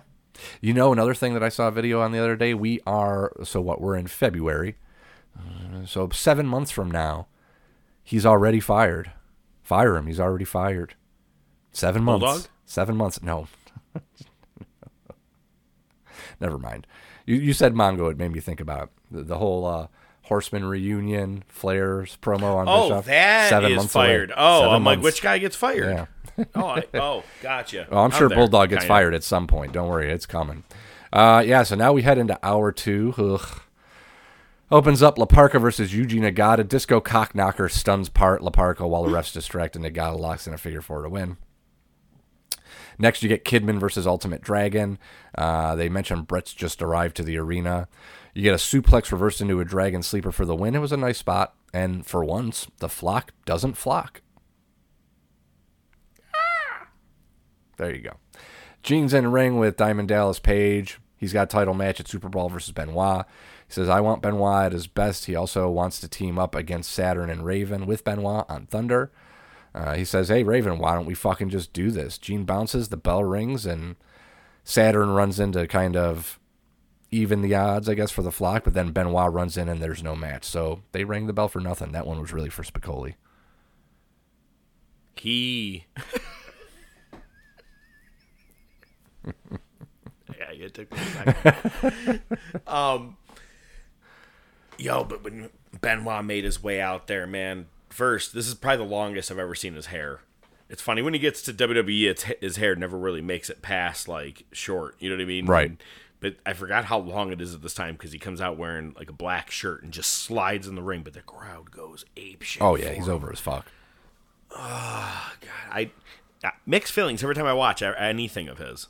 I'm just like, not like, oh, if I watch this, I'm going to hell. I'm there, but it's just more of like when I watch it, I'm like, it just sucks knowing the inevitable, and I'm like, I just want one day somehow it just gets found out. Wait, wait, wait! It was murder.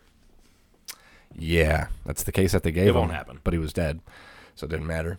Um, Murder. murder was the case that they gave me. so uh, another recap from Thunder. I Thunder. got my mama and my daddy and my homies in my corner. You want to just break for a rap battle real quick, or should we get back to this? All right, your turn. yeah, no, no, no, no. Go. I did not agree to that at all. Another recap from Thunder. Meng uh, was facing Hugh Morris, locks in the tongue, and Death Grip won't let go. Hart's getting pissed off, calls out Barbarian, and then Meng locks in the tongue and grip on Barbarian. So the end of Faces of Fear. Again, extremely glad you're showing me these things on Nitro Mhm. or uh, yeah, Nitro. What happened on Thunder? Because holy shit, Yeah. the match I didn't think I was going to be seeing anytime soon, if at all. I, I, to be honest with you, no bullshit. Just with how Nitro went out in life, Faces of Fear could have been together all the way to the very end for as much as I knew. Yeah, 100%. Not to be sarcastic. 100%. And oh my god, we are getting a match on Nitro. And you know how you say I'm gonna I'm gonna quote you. The match that you just you just sit back and watch. Holy shit, that's what it was. They got about a good eight minutes of two hosses Yeah. just beating the shit out of each other. It was a hoss fight. It was a hoss fight. Jimmy Hart came out with the Barbarian, making his side very uh, well known. Um, Jimmy Hart hits Meng with the wooden chair in the head twice, obviously a big mistake, and it takes Barbarian to kick Meng four times in the face to get him down. So I mean, they at least they kept that fucking, you know, story that Meng is not somebody you can just bring down. and Fucking had to Make him look strong. Yep, hundred percent. So you know, Okay, it- the, the the chair didn't break on the I know it It kind of didn't. like dent broke. It was a Hogan the third, shot. The second one. It was a Hogan yes. shot. the second one when it went through it was jagged wood up in different angles and i was like oh my god dude that could have very easily went so south like real quick and Meng just shakes it while it's on his head like a fucking rabid dog Yeah, he's a gets- you know what I mean? badass. like has a toy Um, Badass. and you were mentioning uh, the the four kicks one of them i think was to the chest more than the head yeah. the final one was extremely Square. hard into the temple. Oh yeah. The what I loved is in the opening, the punches on Meng's head, as well as the punches that he was giving to Barbarian. No one throws today. Oh no. No one connects Everybody's like pussies. that. And oh my god, dude, Yeah. it was when I watched it. I got. I swear to God, I was like, "Oh, this is why we're watching the wars." I didn't know this existed. This is the best thing ever. I'm like, I'm gonna watch this again at some point. You know, it da- was so awesome to see. Yeah, you know damn well before the match they're like, all right, we're just gonna pretend we were at the bar and we just had like a case of beer between the two of us and we just started fucking around with each other. Probably what it was. It's like the APA. It's it's the US APA. Mhm. Not US, Jesus Christ. The WWE APA. Right. Jesus Christ. I don't know why. Well, Close yeah. enough. Let's move on, please, before I say something really bad. Moving on. Next, we get Saturn versus Disco Dingus. Uh, Disco was attacked by La Parca on the ramp during the entrance. You know, I never thought about it until just now. It's hilarious that Shawn Spears stole his the chairman gimmick from fucking La Parca. Oh yeah. Fucking hilarious. Well, but he does it a little bit different. Well, yeah, oh well, I, it's. I'm not saying he stole it, but I mean it, it's pretty much the same fucking thing. my favorite thing about La Parca, I'll always remember is, and I, he hasn't really began doing it yet, but putting the chair right to his side and how he dances, walking with the chair. He uh, he did it. He did it on Nitro. oh, did he? Yep. Okay, all right, maybe because he was catch that one, mocking because he was mocking Disco. Okay, well, Yep. he always dances like that pretty much from here on out with That's it. I love it. hilarious. He's it's Gotta love but La Parca. Anytime, any dude, I love La Parca, but he was actually it's him, Mysterio, and Ultimo Dragon. Those are the three that I liked and followed in WCW. Yeah, Dragon's the fucking man. Uh, so yeah, so Disco can't compete. So who's the best one to take his place? Rick Martel, even though he has a TV title match later in the night. Flock interferes, rings a Saturn Okay. for the win. We are stretching for time. 100%. I almost now wonder, and I'm not being sarcastic. Do you think some people called in and been like, "I'm not working tonight because of Louis"? That was before then. Yeah, well, you said he so. died in six days. I don't know, man. I'm just wondering because I don't know, man, working 'cause he- double disco's d- worked twice. A lot of people are working twice on this show. Yeah, I don't know, man. I, I think I think I mean Spicolli. That's I- also three hours. What am I talking about? I don't know who he was close with. You know what I mean? So I don't know how much that would have affected things. Big stretch. I'm sorry. Yeah. But it Yeah, just because you're right. Because when you said Rick Martel, I was like, he did do this as well. Sorry. Yeah, but Martel's one of those dudes that you know damn well can do it, you know, because he's a fucking pro. So next, I got really excited, and then it was all ripped away from me.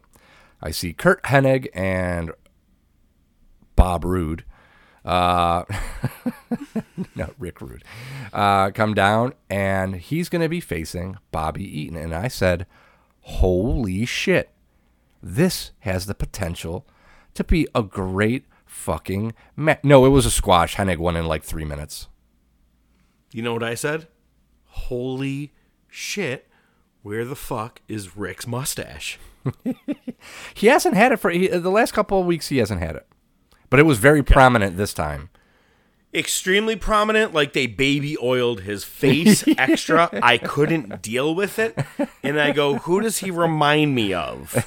And I figured it out, man. Family Guy, the movie.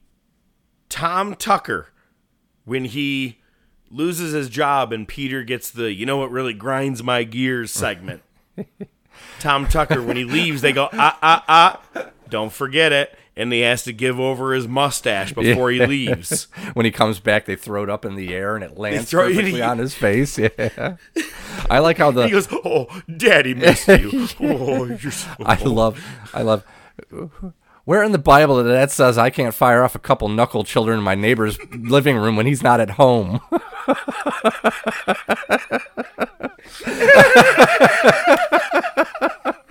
That's what grinds my gears. knuckle children, I love it. it's one of the best euphemisms out there. Lindsay Lohan, you're acting like you want me, but you don't. What do you want? What do you want? What are we doing? You want nothing. All right. But when Tom Tucker loses his mustache, that's what it reminded me of when I looked Yeah. at Rick Rude and I was like, at least I got rid of mine. Thank God for some little miracles, right? Uh, after this match, we see. I mean, hey, you know, yeah. shit, if, if you're not going to say it, I will. Oh, what a difference a shave can make. There you go. That'll have to be the episode name. There you go. Yeah, it is the fucking promo right there. It's the same promo, just change the word because fucking it, it. Oh, what a difference a shave makes! Indeed. Uh, yeah, it was. I do have fucking- to say this though. What's that? It's sad when I see this duo together. Yeah. Because I always think about the fucktard that was like, yeah, I'm gonna ask Curt Hennig about a match he's coming up to tonight in Thunder, and then I'm gonna follow up with, hey, let's talk about your buddy's death. What are Yeah. your thoughts on that? Yeah. Like, are you shitting me? And you've watched that. Yeah, oh, 100%. it- Curt could have been a lot cruder, but he kept it together, man. He was a pro about it. and he gets upset and he's like, it busts. It, it, what he, goes, it burns my ass. I think that's how he said. It. He goes, it really burns my ass as to uh, the people who act like they care in this business and they don't. You know, probably saying like who showed up, who didn't, things like that. But um, it- that was one of his very best friends. He was in the Heenan family. They were together on the road for a long time together. So when I see him together in WCW, I'm just like, man, I can't remember the year, honestly, that Rude dies. I want to say 99. Yeah, I think it's 99. Um, so it's like just sad to see this right here because I'm like, oh man, like, Well- they're probably enjoying their time together right now because they're back together on the road, right? But It's it's just even- sad to see in the long run. It's it's even sadder because when you see those NWO segments, they're cronying up next to each other. They're just shooting the shit with each other. They're like, "Can you believe we're getting a paycheck for this?" So to me, every time, and this is a side, whatever personal thing. When I do a uh, 2K game and you make your stables, you got the Heenan family. You know, I always put those together, right? Those guys, I always make them a tag team together. Nice. Because if Rude didn't get hurt, man, could you imagine him and Henning together? Henning, I still did it. Henning Hennig. together in the NWO. It- right now, I'm like that. That would have been a, a badass fucking tag team. They still could have been at any point. It sucks that Rude got hurt.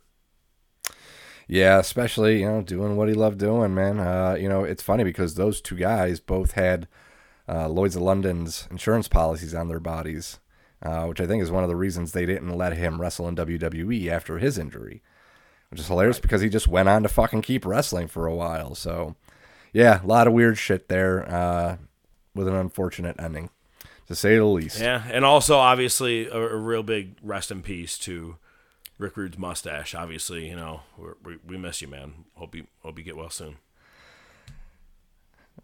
Maybe they needed to dress Spicolli up for his wake. Jesus. Okay. Ding. That's three. We're going into hour three. Speaking of that, we get Buff and Stuff versus the Steiners. Rick starts the match this time, and they tag as normal, working together. But the NWO interferes, and it's a DQ anyway, so it doesn't fucking matter. Next, you get Rick Martel versus Booker T for the TV title. Uh, ref takes the worst ref bump ever. Basically, he gets kicked in the knee and he's holding his head. My neck, my back, my neck, and my back. Pretty I'm much. suing. I want 150. All right. Anyway, uh, Saturn hits Martel. Booker hits Saturn. Hurts his leg in the process. Martel locks in the Quebec crab, and fucking Booker taps. Rick Martel wins the TV title. Woo! Dude, I was so excited when I was watching this. Yeah, fucking amazing. In the Uh, same night, you're gonna give me Meng and Barbarian, and you gave me Rick Martel winning your TV championship. Hell yeah. Yeah. One of the best nitros I've watched in a while. Yeah, well, at least for those two things. Um, And you're giving me random Spicolli dings. Fucking awesome, man. I appreciate it. Keep them coming. Ding. So it was supposed to be Booker T versus Saturn at Super Brawl for the TV title, but now it will be Rick Martel versus Saturn. Uh, maybe. Next, we get mm-hmm. Gene in a ring with Bret Hart. Cuts a promo on Hogan. It says, "Hey, Hogan's been making excuses. He's scared of me. He's been running and hiding from me for years, which is fucking hilarious. Because all you got to think about is Yokozuna. That's all you got to think about right there. Fucking Flair put him over. Piper put him over. I don't I still don't understand how Hogan never thought, yeah, I could put Bret over. I mean, like, how did you not, in all the years in the succession of him being in that company with you, how did you not see him? I mean, he was legit the same size, if not a little bit bigger, than Randy Savage. And you feuded with him no problem as your tag team partner and foe. I, I never understood why he didn't like Bret. Oh my God. So, wait, Hogan not only didn't like black people, he also didn't like Canadians? Wow, he really is a xenophobe, huh? Damn. Brother. Uh, yeah. So anyway, at this point, it's when somebody enters the ring, and I think you already mentioned it, so we'll just get to it. It's fucking Crush. No, it's not Crush. It's Brian Brother. Adams. Yeah, well, right. they took a little bit of time to even call it out. The announcers, They did. 25 seconds. Well- which I'm okay with. I like that. I think it's because you they were to- they were talking, so they waited until they could kind of interject. So, but yeah, I gotta say, for everything that you did all night, giving us two Rick Martel matches, uh, Horowitz versus whoever, Mikey you know what I mean? Like you really stretch Mikey knows, right? You like you stretch some shit out. Ding. You very easily could have stretched this promo out to make it a touch better and more dramatic. I don't know if it, Henning Hennig jumped the gun, but so as you're hearing in in the segment that I put on the sound clip there is that Crush now Brian Adams he goes shake my hand and I'll tell you brother I'm gonna be here I got your back yada yada yada and Mean Gene is like now I, I want to bring to your attention everybody that uh he you can't be tr- we know who he is yeah, he, does say that. We know it this was guy. weird, but what happened is it was supposed to be where he grabs his hand, right at least, and then pulls him in, and then you get the the jump. Hennig was already like like three quarters in the ring before Crush just grabbed his hand and pulled him in real quick. I'm like, it could have been done so much better, and they rushed the segment. And I'm like, but you put in so much stupid filler. Why why did you mess this one up? It was I felt like it was just a little Miscue. Who knows? thank you. It was rushed. I didn't care for it. But uh again, if you got anybody who has ever been a heel in the WWE and they are now coming over to, to WCW, do not waste your time. Just put the goddamn NWO shirt on them and let's just get to the chase. Pretty much, pretty much. Uh, the cool thing about this was is you got some bumps between Bret and uh, Hennig, which was cool Yep. because of the history. Uh, and man, Hennig Hennig took those bumps.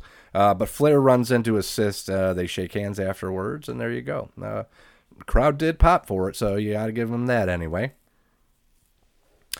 Next, in the WTF moment of the night, Mean Gene's on the ramp with JJ Dillon. Dylan says, I want Saturn, Booker T, and Rick Martel out here right now. So it's supposed to be Booker T versus Saturn for the TV title at Super Brawl. It's now going to be Booker T versus Rick Martel. Saturn is like, well, what the fuck? I had a championship match. He goes, well, hold on. He goes, after that match, whoever wins the title is going to have to defend that title against you, Saturn. And even Gene's like, what the fuck are you on about? And JJ Dillon says, it's not about what's fair, it's about what's right. That makes no fucking sense. It does Could have just been a Uh, triple threat. and threat. it doesn't because okay, I I mean, uh, wrestling. Indeed. Indeed. It's the best I can give you. Okay, well there you go. Well, in another, you know, fortunate uh, match that I'd be happy to watch and was happy to watch, Eddie Guerrero and Chris Jericho versus Chris Benoit and Dean Malenko. Uh, Eddie gets thrown into Jericho, knocking him off the apron, and Malenko wins with a clover leaf. There's really not much else to say other than that. Some matches you just watch. Yeah, ding. Ding. I hope you're keeping track because we're almost done. Bischoff's on the mic in ring. He says Nash was fined fifty thousand. It's a right wing conspiracy. That's the second time they've thrown that out there tonight. Uh, you know, Hogan's late. He has to write the check on the dashboard. You know, and then his brother has to sign it. Uh, and at this point, we are heading into our main event of the evening with eight minutes left. Our ma- Ding. our main event being Sting and Luger versus Hogan and Macho. Uh, they jump, uh, heels jump the faces during the entrance, which has happened several times tonight. At this point, there's five minutes left. Bu- Bu- Michael Buffer's still in the ring. He says, "Let the match begin." They're just fighting on the floor. I'm getting the fuck out of here. yeah, pretty much. Uh, Hogan denies a tag at one point. Macho just slaps him on the back to tag him in. Scorpion Deathlock NWO runs in. It's a DQ. Hogan and Macho start fighting. Flair and Bret are out. They clear the ring. We'll see you on Thursday and then on Sunday on Super Brawl. Ding! And with that final. Oh no! Yeah, yeah, yeah, You're right. Yeah, we, we, we got more to go. Normally we're used to ending with Oh, Nitro. yeah. I was like, hey man, let's get ready. no, we got Raw. I forgot it was on Saturday. Yeah. All right. Well, yeah. Again, I was so Raw- excited about the final ding, dude. I, come on, boom, boom. All right. So we open up with LOD versus the Quebecers. Outlaws are out there with the dumpster again, and they trap Hawk inside the dumpster. Animal They brought chase- Sunny to the ringside. Yeah. Not that type of dumpster. Animal chases him off with a chair, and LOD gets counted out. Again, they're getting the fucking treatment, that's for sure. We get a hype packet. Dumpster side up. Dumpster side up. Dumpster That's the new up. one. Well, that's a. I mean, that's not the worst thing, you know.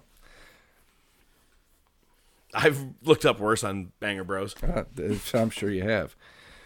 Uh, we get a Chyna hype package, and we are informed by commentary that she's going to be suing Austin for emotional distress. There you go.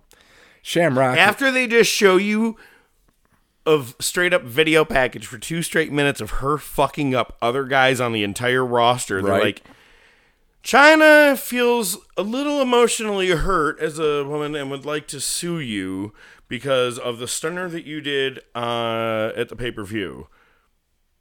I hated it. I hated the suing thing. It was just stupid. They got yeah, they thought it was a rib, but it really was just unnecessary. So yeah, One rib.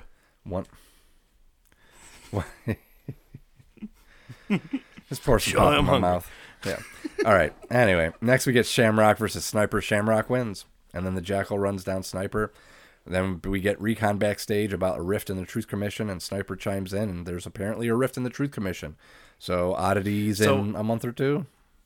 Yeah, and I was staring at uh Recon.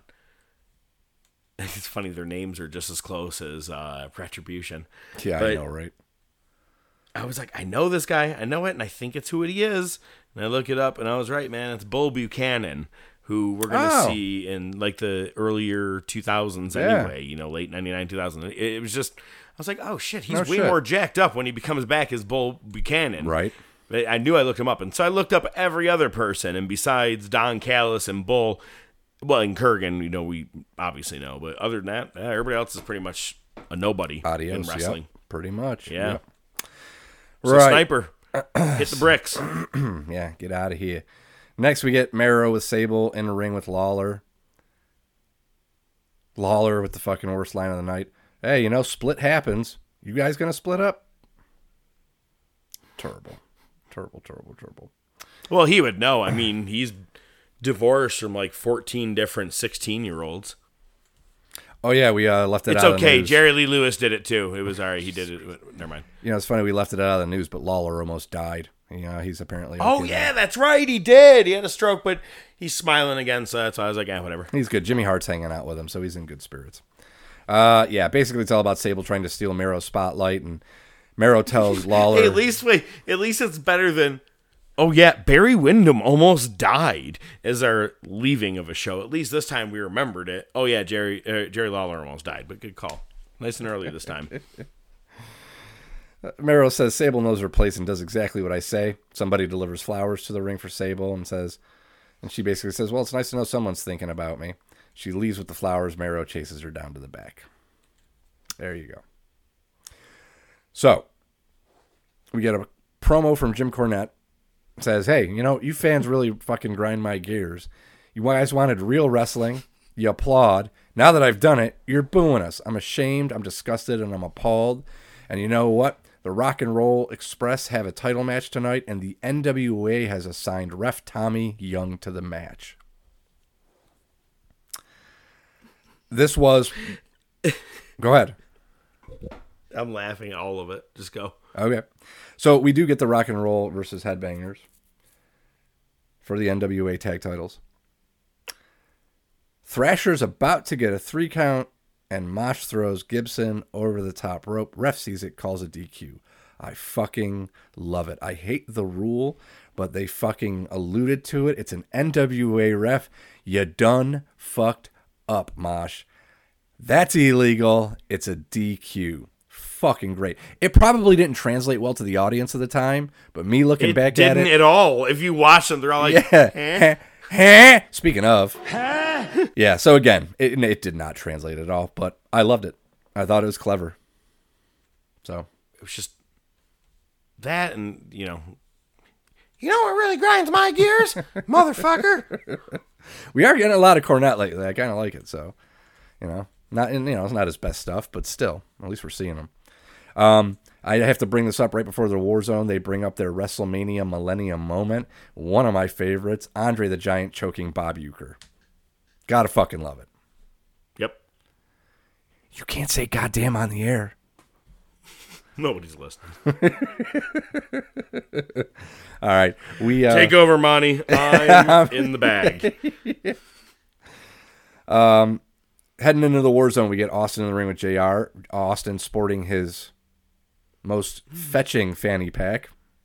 I Yo, he was either the biggest fanny pack in the world or he had that stuffed with something because that thing was big.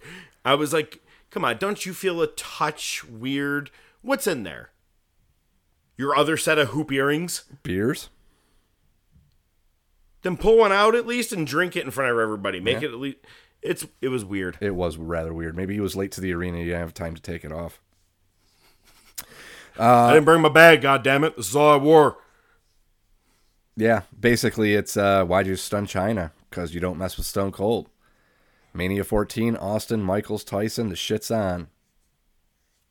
That's it. Promo over. Sell tickets. Next. Remember how I said Bobby Eaton versus Kurt Hennig? I was excited for it. And I hoped it would be a good Mhm. match because it had potential with two great wrestlers. And that didn't happen. All right, well. Next, we got Jeff Jarrett versus Owen for the European title. I mean, fuck. Fuck. Right? NWA. NWA's ordered to the back like they were at the pay per view. Uh, Owen hits a sharpshooter. Cornette goes for a swing with the racket. Owen ducks. It's a DQ. Owen locks in the sharpshooter on Cornette. Again, I mean, they got more wrestling in than Hennig and Eaton did, The other one, yeah. but it still was kind of, you know, fell flat. Can I just say something? I know we've said this before, um, and I just need to say it again. Man, Jeff Jarrett never really found his fucking place. He was always No, a right really now good he looks wrestler. like an out of place Power Ranger with what he's wearing in the ring. Yeah, well, that aside, I mean, he was always a good worker. I mean, he could cut a, a halfway decent promo, but like he never really got to be a like headliner until he got to TNA. And by the he fucking owned the place. yeah, exactly. it's just a damn shame, man. I just I had to bring that up. Next, WWE. I'm gonna I'm gonna own a wrestling company. I'm gonna make myself the world champion. right. Slap nuts. Um, yeah, we get a video package calling out the fact that Dok Hendrix is actually Michael P.S. Hayes of the Freebirds because nobody fucking knew that already. Add to your more recent Attitude Era fans, they didn't. Now, I was excited about this because I was a fan of the Freebirds. I'm a fan of Michael P.S. Hayes. Who isn't? It's weirder that they said, "Ladies and gentlemen, here's the former Michael P.S. Hayes. Here's Dok Hendrix." what the fuck? That is that is the And then he comes out dancing, And he's doing like the fucking drunk P.S. Hayes. uncle at a fucking wedding. He's doing the P.S. Hayes gimmick. It's great. Everybody loves it. You know, the Freebirds were big in Dallas, so it makes sense. You're in Dallas I- tonight. okay, maybe, maybe, but you also are in front of a bunch of like 15, 16, 17, 18 year olds who have never fucking seen this guy, and they're like, why is the announcer out here shaking his ass in front of everybody? I don't get it. It, it Yeah. it was f- just funny as hell to watch. I loved it. Like that's, Well- as soon as I texted you, I was like, dude. This is why we get giddy in the second half of the wars. I, I- go, it's the shit they produce. I'm watching Michael P.S. Hayes now is Dok Hendrix, who used to be Michael P.S. Hayes, but we all know is only Dok Hendrix, shaking his ass, Behaving like Michael P.S. Hayes. Freebird, yeah, Yeah. the Freebird music, Yeah. but no one knows what any of this is. Exactly. Well, you know, the 15 year olds got uh, at least something out of it because it was all for, you know, he was supposed to be the guest announcer, but it's just for Chain to come out, choke slam him, tombstone. Next segment. Kane. Kane. That's what I said. I thought you said chain. Kang. Shaka Khan. Chaka Khan, Chaka Khan. well, you know, the best thing to do when your first guest ring announcer spot doesn't work out so well, you get another Go one. for number two. So they bring out Sunny, yeah. Uh, real quick question Sunny or Sable? I mean, it's an easy answer to me, but forget about past. Yeah. Yeah, okay, there you go. yes. Oh, oh, is it a real either or? And it's hundred percent. Wait, are they both uh, freshly unsqueezed? Yes. Clean. No Tyson, no Lesnar. No Dolph, no Shawn, Yeah, no no. Bret, no Davey. Uh, Sunny. okay, yeah, ag- yeah, agreed. Um, But honestly, though, gun to my head, Luna. Yikes. So Imagine what she would sound like. Oh. never mind. You know they make the fleshlights with the vampire teeth on it. That's what I always assumed it'd be like. Um. Next we get Brian Christopher and Parata. Little veiny fucker, like the side of her head. oh God. I'm out. I'm out for the next five seconds. Go. Yeah. Brian Christopher says, "I got me a Mexican now, baby." Jesus Christ. I was hoping that was maybe going to be cut from Peacocks. I wanted to bring it up, but nope, they didn't cut it. They didn't I cut it. saw that and he goes, he j- oh my God, it just sounded like every Texan got me a Mexican. And just walked into the ring. I go, oh my God, holy shit. Apparently, he just came back from Home Depot. Taco wins. yeah, yeah. All right. Faarooq with the Nation versus Steve Blackman. Rock has a gift. Gets on the mic. He says, "Hey, we got to clear up a few things. There's no dissension in the nation. No hard feelings." He gives Kama, D'Lo, and Mark Henry a fifteen thousand dollar Rolex each. He tells Mark Feel Henry, weight on those babies. He goes, "Mark, Mark, I know you. I know you got big hands there, buddy. Uh, you know the Rock will pay for the extra gold." it was, it was pretty nice. But what did Faarooq get? Well, Faarooq opens it up, and it's a fucking, you know, and hey, hey Faarooq shakes his hand. It's a framed photo of The Rock. He throws it to the ground. Um, the whole match, Rock's just looking at the crowd, admiring the picture, holding it up. Uh, Faarooq grabs it. He goes to use it on Blackman, but Rock says, fuck that, grabs it out of his hand. Blackman rolls up Faarooq for the win. Faarooq destroys the picture and leaves. Uh, was there supposed to be glass on this? Because the straight up cardboard was not breaking the way they thought it was going to. No. Faarooq gave it its best punch in the face, and all it did was just kind of dent it. Like It took a three punches, I think, for it to break Oh, finally. easily. yeah. Um, no, it definitely was a plastic uh, fronted frame. I know exactly what kind. I think I have a couple of those frames laying around here somewhere. Um, The Rock? That's yeah. weird. No, not the Rock. No, it just has the picture that came in it with it right now, but that's fine. Anyway, Michael Cole goes backstage. He's at the Nation's locker room. You hear a lot of commotion. D'Lo comes out. He says, "Hey, it's nothing but love back there," and then he goes back in. There you go. And then your main event. Apparently, no more Marlena. Gold Dust is back to being just Goldust with Luna. Uh, tagging with Mero versus Cactus Jack and Chainsaw Charlie. Sable shows up about halfway through the match with flowers. Luna destroys them. And Cactus uses a chair on Goldust for the win, and it's another pull apart between Sable and Luna. Yeesh. And we're on to WrestleMania. Hopefully. And that's the end of Raw, isn't it? That's the end of Raw. Yeah. That's that was a shitty ending. Yeah, at least we got some bright That- spots on That's what you get for Saturday night. Yeah. S A T U R D A Y. Oh, sorry. If you want my body and you think, all right, man. Hey, let's uh, let's talk about a top topic. Ladies Ladies and gentlemen, it's now time for. Best there is,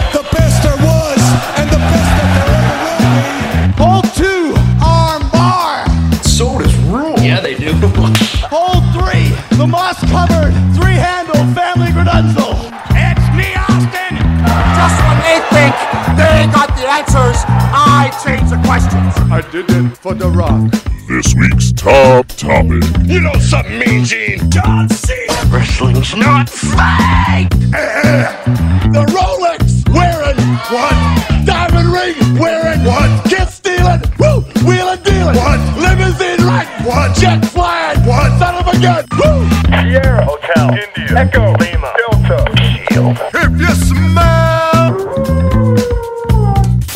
Following ranking order and final decisions are a completely bias based order, based off The Professor and ODM made it. And as always, they like to let you know they have not worked in the business, but have been lifelong invested fans, much like you, our listeners. With not only their opinions involved, but with countless amount of hours of research done each week, they make sure to provide proper facts and history to back it up. However, they do know that your opinion may vary from theirs. If there is anything you want to chat about, bring to their attention. If there is something they missed or forgot, or you just want to let them know they are out of their freaking minds, feel free to shoot them a message on Facebook or Twitter, or email them at the top of wrestling at gmail.com. As always, they do appreciate all feedback and continued support. At the end of the day, they want to make sure that you do see the best of the best before you die. And now, this week's top topic. Over the last 30 years, there have been some fun feuds. Ones that are about big meaning, some that are mainly for a championship. Sometimes you have it for, well, you know, you have a, a wrestler versus own boss, right? With Austin McMahon. You know, we got a lot of feuds that are the reason that you tuned in or you bought a pay per view. And today, just going to dabble through some of the top feuds over the last 30 years, recognizing out of multiple companies. Uh, one that always will stand out to me, and I'm sure for many people, is the one that not only carried over from Ring of Honor, but also into NXT and into WWE, and is kind of currently a part of the Bloodline storyline. But we're talking about Sami Zayn and Kevin Owens, or Kevin Steen and El Generico. Best friends turn to enemies. And, you know, every time they get on the page, maybe for a second, they're right back to being enemies again. But some of the matches they've had, I mean, they had a huge trilogy in Ring of Honor that ended in Ladder Wars. They had a one was a street fight, and the other one was a or a fight without honor, and then a Ladder Wars. Great feud, always one of my favorites again because it, it comes from that place of we are friends, we are brothers. Uh, but another one that's kind of of the same that I didn't see coming to be honest with you, was when Shawn Michaels made his return in 2002 after being out multiple Yeah. years. That was huge. With the the broken back. Comes back and Triple H turns on him, puts him through a car window, and they end up having their first match at SummerSlam 2002, and that goes for the next couple of years, even involving, you know, Chris Benoit WrestleMania one of the years as well. Uh, but they had Hell in a Cell matches, Last Man Standing matches. Actually, their Last Man Standing match at Royal Rumble 2004, one of my favorites. Ends in a draw, but Triple H obviously retains. Uh, but both of them an absolute just bloody mess. This is before you know they they got rid of the blood.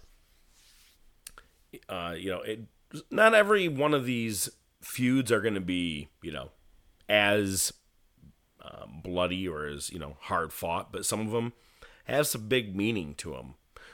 One that took place in 2002 and then got reignited in 2014 is The Undertaker with Brock Lesnar. Him and Brock had a badass no DQ match, or it was just a regular match that turned into, I would assume, a no contest. And then their second match at Hell in a Cell in 2002 or 2003, one or the other, when uh, Lesnar was first coming up as a major heel, took on Biker Undertaker, and it was they had some again bloody matches, and then after Brock Lesnar loses a UFC fight, Taker sitting by ringside, hey, you want to do it?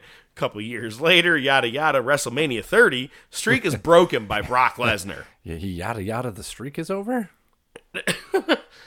Uh, and they carried the feud a little bit longer. They had another Hell in a Cell match as well as uh, I think one more other match. SummerSlam. SummerSlam, yep. The feud is almost making the next, and I hate to use the, the the Heyman term from it, but the next big thing, the next big guy.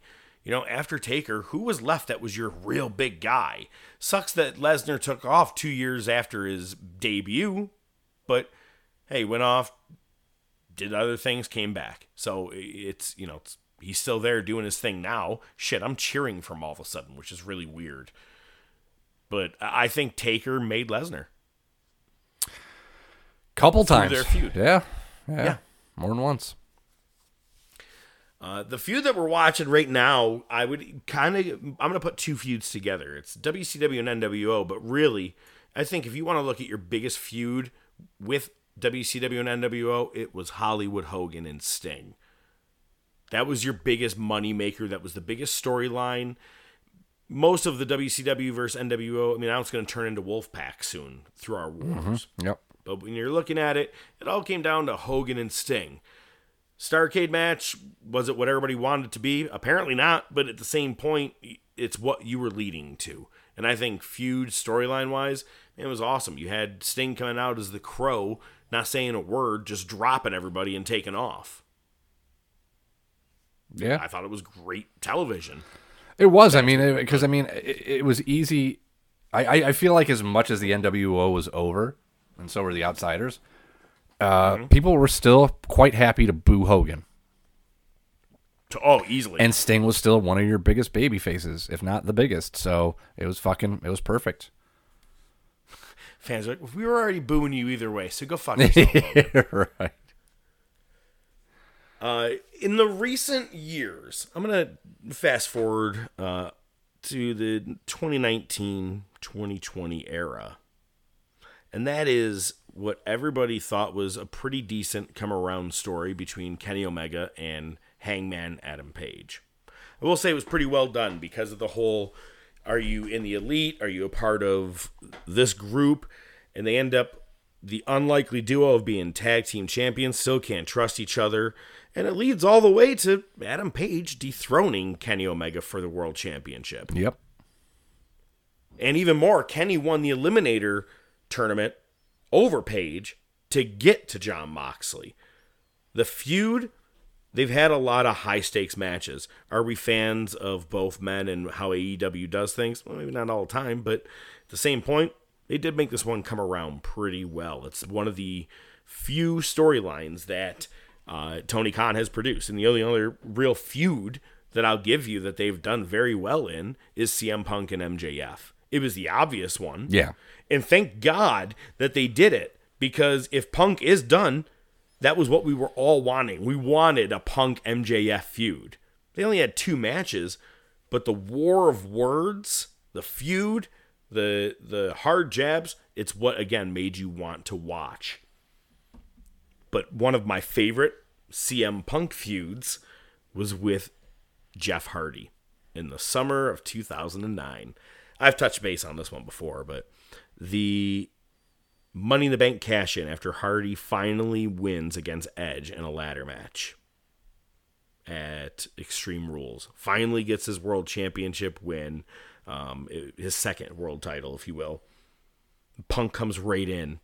Who was a face earlier in the night, beating Umaga, Umaga, and then comes out and dethrones Jeff Hardy. So it's, but why would you boo me? I mean, I did this last year. Everybody was cool with me. Why is everybody hating on me now? But why do you want to be behind him anyway? I mean, he's a pill popper. I'm drug free. And boom. Yep. The I did it. savior was born. And this became one of Punk's biggest feuds. And I loved this whole setup because they played mind games with each other and it was all really against everything that Jeff was doing wrong. What's really crazy is that like two, three weeks after he did leave WWE after the loser leaves WWE match. He actually got arrested again for like a DUI, and I was like, I tuned in just to see if Punk was going to be like, so who thought I was wrong? right. Told you guys. Didn't want to listen. But some of the feuds, yeah, but some of those feuds are the ones that you know it, when you make them real and you got the right person in, in the right spot. You know, Piper was the right person to get in someone's face and talk shit and, and get them upset. Punk had that same kind of thing, and that's what he was doing with Hardy throughout the whole feud, and I loved it. But then they brought his feud right to an end, and uh, or his title reign, and Taker dethroned him, and that was pretty much the end of Punk for several years. Um, one of my favorite feuds that we saw in WCW a little bit already when it was Mask versus Cruiserweight Championship. You got Eddie Guerrero and Rey Mysterio. And then that carried over to I'm Your Poppy. That's right. Still relevant today. Also, it's it, yeah. Also, even brings us to the time that where the fuck is Vicky? Where the fuck was Vicky on that one? When he was on the ladder and she was supposed to come out and took way too long. He was pissed. But the feud, multiple months on SmackDown, in the promos Eddie was cutting, they were just fantastic. They were turning off all the lights except for one spotlight on them. Uh, and Rey was real over still as a face at this time. You know, I mean, it, kids loved him, still do. And you had little Dom in there, man. Who would have thought that Dominik would be on our wrestling TV today? Yeah, I know, right? With those blonde tips that he had going back then. Two great feuds that I absolutely loved within the last 25 years were The Rock and Mankind, as well as Mankind and Taker. I love that if you really look at it, Mankind lost pretty much most of those matches between both feuds. Most, yeah, no, I think you're right. Yeah, I mean, mankind. They I mean, he lost. I mean, he he won the championship versus Rock. He won uh, the Boiler Room Brawl against Taker. I get Right, that, right. but I'm saying that when you look at it, when everybody walks on, they went on to a championship reign, or they went, you know, something big. Right. Foley didn't need to be your your championship guy, but he put you in the right place and made you look good. The Rock and Mankind feud, like six, seven matches altogether, I think, within the 98 99 time, right? And a couple of them are on pay per view for sure. Taker Mankind, we've only seen a couple of them so far. We're about to see later this year the Hell in a Cell.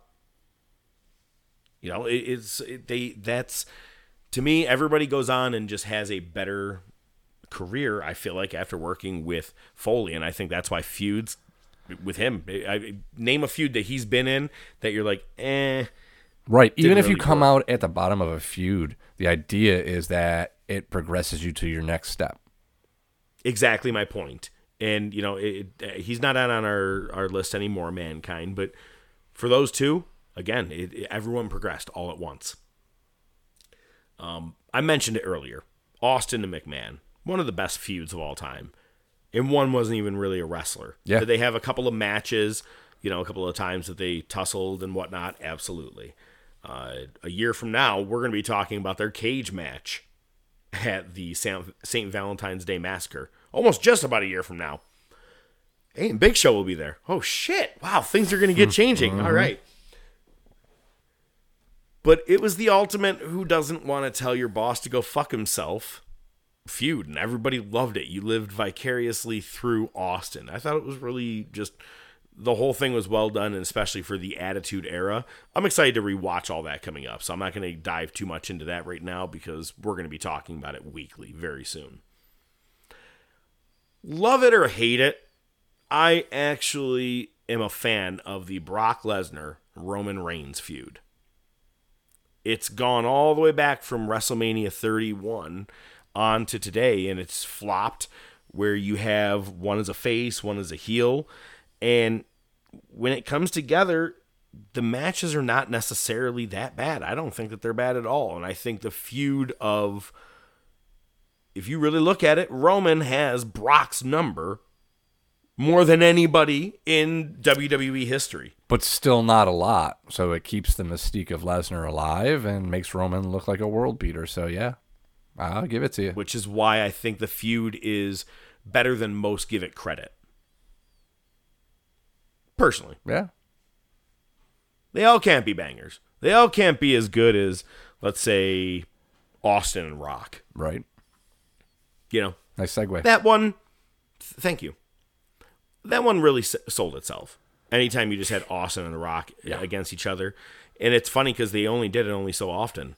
You may get a couple on Raw here and there that we may come to see coming up, but Right. for the most part, these guys only had so many pay per view matches with each other. But when they did, I, I, I hate to use the you know the, the the word because of Rock, but electrified. They electrified the crowd, man. crowd was going nuts, and you had everybody cheering for both men. Love watching their matches. Their feud, whether it was the invasion storyline or for the Intercontinental Championship, if we've seen, or the WrestleMania 17, I need this championship, Rock. I need this. They're so their feud was just so lifelike because the two guys that were at the at the same time, going at the same exact time. Yep. Thank you very much for my next segue. Shawn Michaels, Bret Hart, which we've talked about at nauseum about that feud here. I've talked about their uh, greatest rivalries uh, interview with Jim Ross. I've, we've talked about the Montreal screw job, but these are two guys that the rivalry was real to the point that it was spilling out on television as we just watched in 1997. Sunny Days, you, you're in your gay porn Playgirl, that- yeah. all- Playgirl. I mean, he had a lot of like they were taking really shitty jabs at each other, and that's a feud. That's a feud. Tell me you didn't watch each week just for that. I Oh, did. 100%. One that um, it took Triple H marrying Stephanie, but once he did, his feud with The Rock was pretty good because Rock was the biggest face now at this time, and everyone wanted him to dethrone the regime, the authority figure that is both of them together, the McMahon Helmsley r- regime. Um, they did have a good match that we're going to be seeing coming up. I think they have a couple of them in '98 at Fully Loaded and at SummerSlam, but their real feud kicks off when it's for the World Championship, and Triple H really comes into his own and kicks Chyna to the curb. But their matches, I mean, you got Iron Man match, you got Steel Cage matches, you got I Quit matches. They had a lot of matches with each other. So that feud, it it, it seemed like it was a lot of hatred. And to be honest with you, a couple years back when Rock showed up on SmackDown, him and Triple H had a face off backstage, and I was like, why am I the only one that thinks this is the obvious route? Have them just face off at WrestleMania. Why Right. does Rock have to face a younger talent and Triple H has to face a younger talent? You guys go at each other, I'll watch. I was happy to see Edge and Orton. You know what I mean? Like that was great at WrestleMania. It was better than their greatest uh, match of all time thing that they did. Um, but speaking of Edge, I'll be honest. I think Edge elevated John Cena in their feud. I think they elevated each other. It made Edge look like a real dickhead when he's slapping a 65 year old John Cena's senior. Um, Lita being as, you know, mean and skankier than ever and always getting in the middle of all of, you know, the matches and helping Edge win. John Cena's the, the choir boy, so it was just really perfect the the feud with each other. But you also started to respect John Cena's work. You started to actually be like, okay, he's got a little more than five moves. And it's funny because as soon as he got that label, it just stuck with that, and people are like, that's all you got. And you're like, well, he did a hurricanrana this week. Yeah, he still got five. Fuck it, he's got five. The dude probably has like a thousand moves that he's done over the years, and people are like, he's only got five. Five moves. That's it. But Hogan has the same setup too. Clothesline, Uh, boot, leg drop. Anyway, Unless he was in Japan. the last feud that uh, the last feud I really want to cover is actually one of my personal favorites of all time, and that is Bret Hart and Jerry Lawler. Yeah, that one shocked me. Yeah, well, it's and why I put it on there is because it is my favorite of all time because it was in the early years, but in 2000 and not Jesus Christ, I'm sorry, in 1993, Bret just wins the King of the Ring, and Jerry Lawler just gets to WWF for the first time. And after he wins, King comes out and just beats the living shit out of him and crashes on the, the party, breaks the crown, hits him with the scepter. And they begin a feud that goes for a couple of years. Yeah. Even introduces a young Kane. You got uh, Isaac Yankem Isaac Yankem, yeah. Yep. the Kiss My Foot match. Mhm. And why I brought this feud up is someone just was talking the other night about what are the odds twice today. I brought up SummerSlam 93, one with Luger. Uh, but Bret Hart versus Jerry Lawler. If you don't remember this from SummerSlam 93, it's fantastic, and I'll break it down. This is how well this feud was. Jerry is talking weekly about Bret's family, and you know how Jerry gets going about the Hart family. Oh, Martha, she was she rode a dinosaur, uh, uh, It- all that shit. It right? lasted a long time, that hatred. I mean, it lasted basically Yeah. until Bret left. That's my point. Yeah. And that's why the feud to me is always I've always loved it, and that's why it made it into this list today. Um, but my favorite thing is he gets into Michigan. Bret's already in the ring waiting. Lawler comes out talking shit about everybody, including the Hart family. And he says he gets in a car accident on the way here, and, and he's on crutches, and he's and his knees all banged up because stupid Stu Hart didn't know how to drive. So here's my replacement. Doink. So Bret has to have a face off with Doink. Bruce Hart's at ringside, so you already know there's a wild cannon behind this whole fucking thing the whole time. Um, and then all of a sudden, Jerry reveals himself that he can fight. And they go, okay, now you do have to have a match. So Bret now pulls double duty after facing Doink for about a good solid 15 minutes. Now he goes against Jerry for another 15 minutes and gets Jerry and the sharpshooter wins and doesn't let go until about 10 refs keep pulling him and pulling him and pulling him and they reverse the decision and Jerry Lawler wins and he gets pulled out on a stretcher with his arm in the air. That's a fucking feud. God, Jerry was so good at it. And, and like you said, it didn't stop for several years. For four or five years, all he did was just beat down Bret Hart and his family all the time. It was a, a big feud and a couple of matches here and there throughout the time. But that one right there was the epitome of I don't even care if I win the match. I hate this dude so much. I'm just going to keep him in a sharpshooter Yep. until you have to carry him out on a stretcher. And they did just that. I'm going to go watch that. That's a good one. All right. Hey, everybody. Thanks for listening to The Top Topic. Thanks for listening to the Top of Wrestling podcast.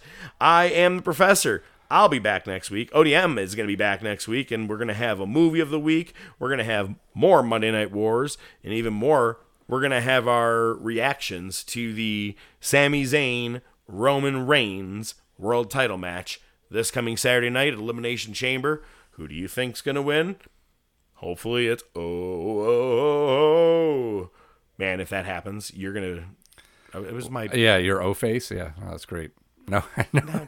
I know what you. Do me a favor, punch yourself in the throat so you don't talk. All right, ladies and gentlemen, thanks so much for listening to the top of wrestling. Appreciate that. We'll see you next week. ODM, give them five words. Brother, brother, brother, brother, brother.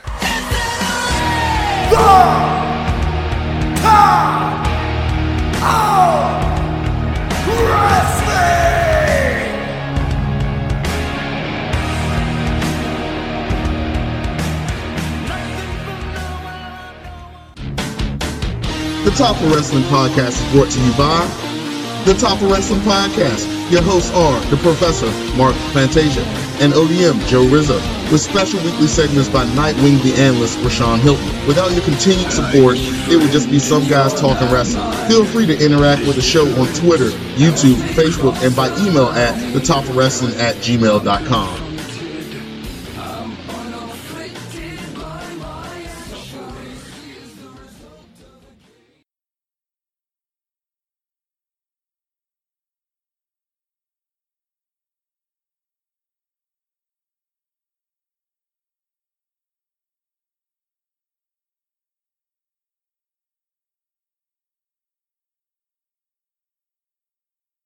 Thursday, I want to say They haven't updated the score since Thursday, and they don't post the standings every day. You have to wait till Friday, which they didn't do this past Friday, and it's on their little YouTube show that you have to fucking sift through and wait till they say what the fucking standings are. It's fucking. Are they on camera? Oh yeah, it's a YouTube show. Yeah, they, it's like they're at a fucking news desk. You have to send me the fucking link. Oh god, it's fucking terrible. I'll send it to you. Oh no no no no! I know. I gotta I'll see send this. it to you while I'm fucking having a smoke here, dude. Because it's it's fine. Like Good, I said, I haven't. I haven't watched it. I just find out where they say the scores. I f- listen to the standings, and then I turn it off.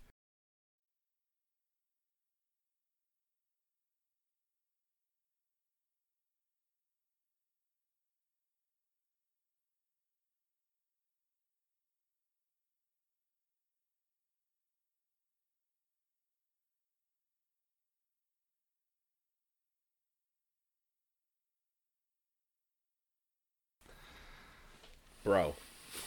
Terrible, isn't it? Bro, It's fucking retarded. the episode that you sent me. Did you watch any of it? No, I told you. I fucking scroll ahead till I No find no no. it's- You you need to at least see something, dude. Oh, I saw. First, He's wearing the fucking sports coat. is Michael J. Fox holding the fucking camera Yeah. That's right.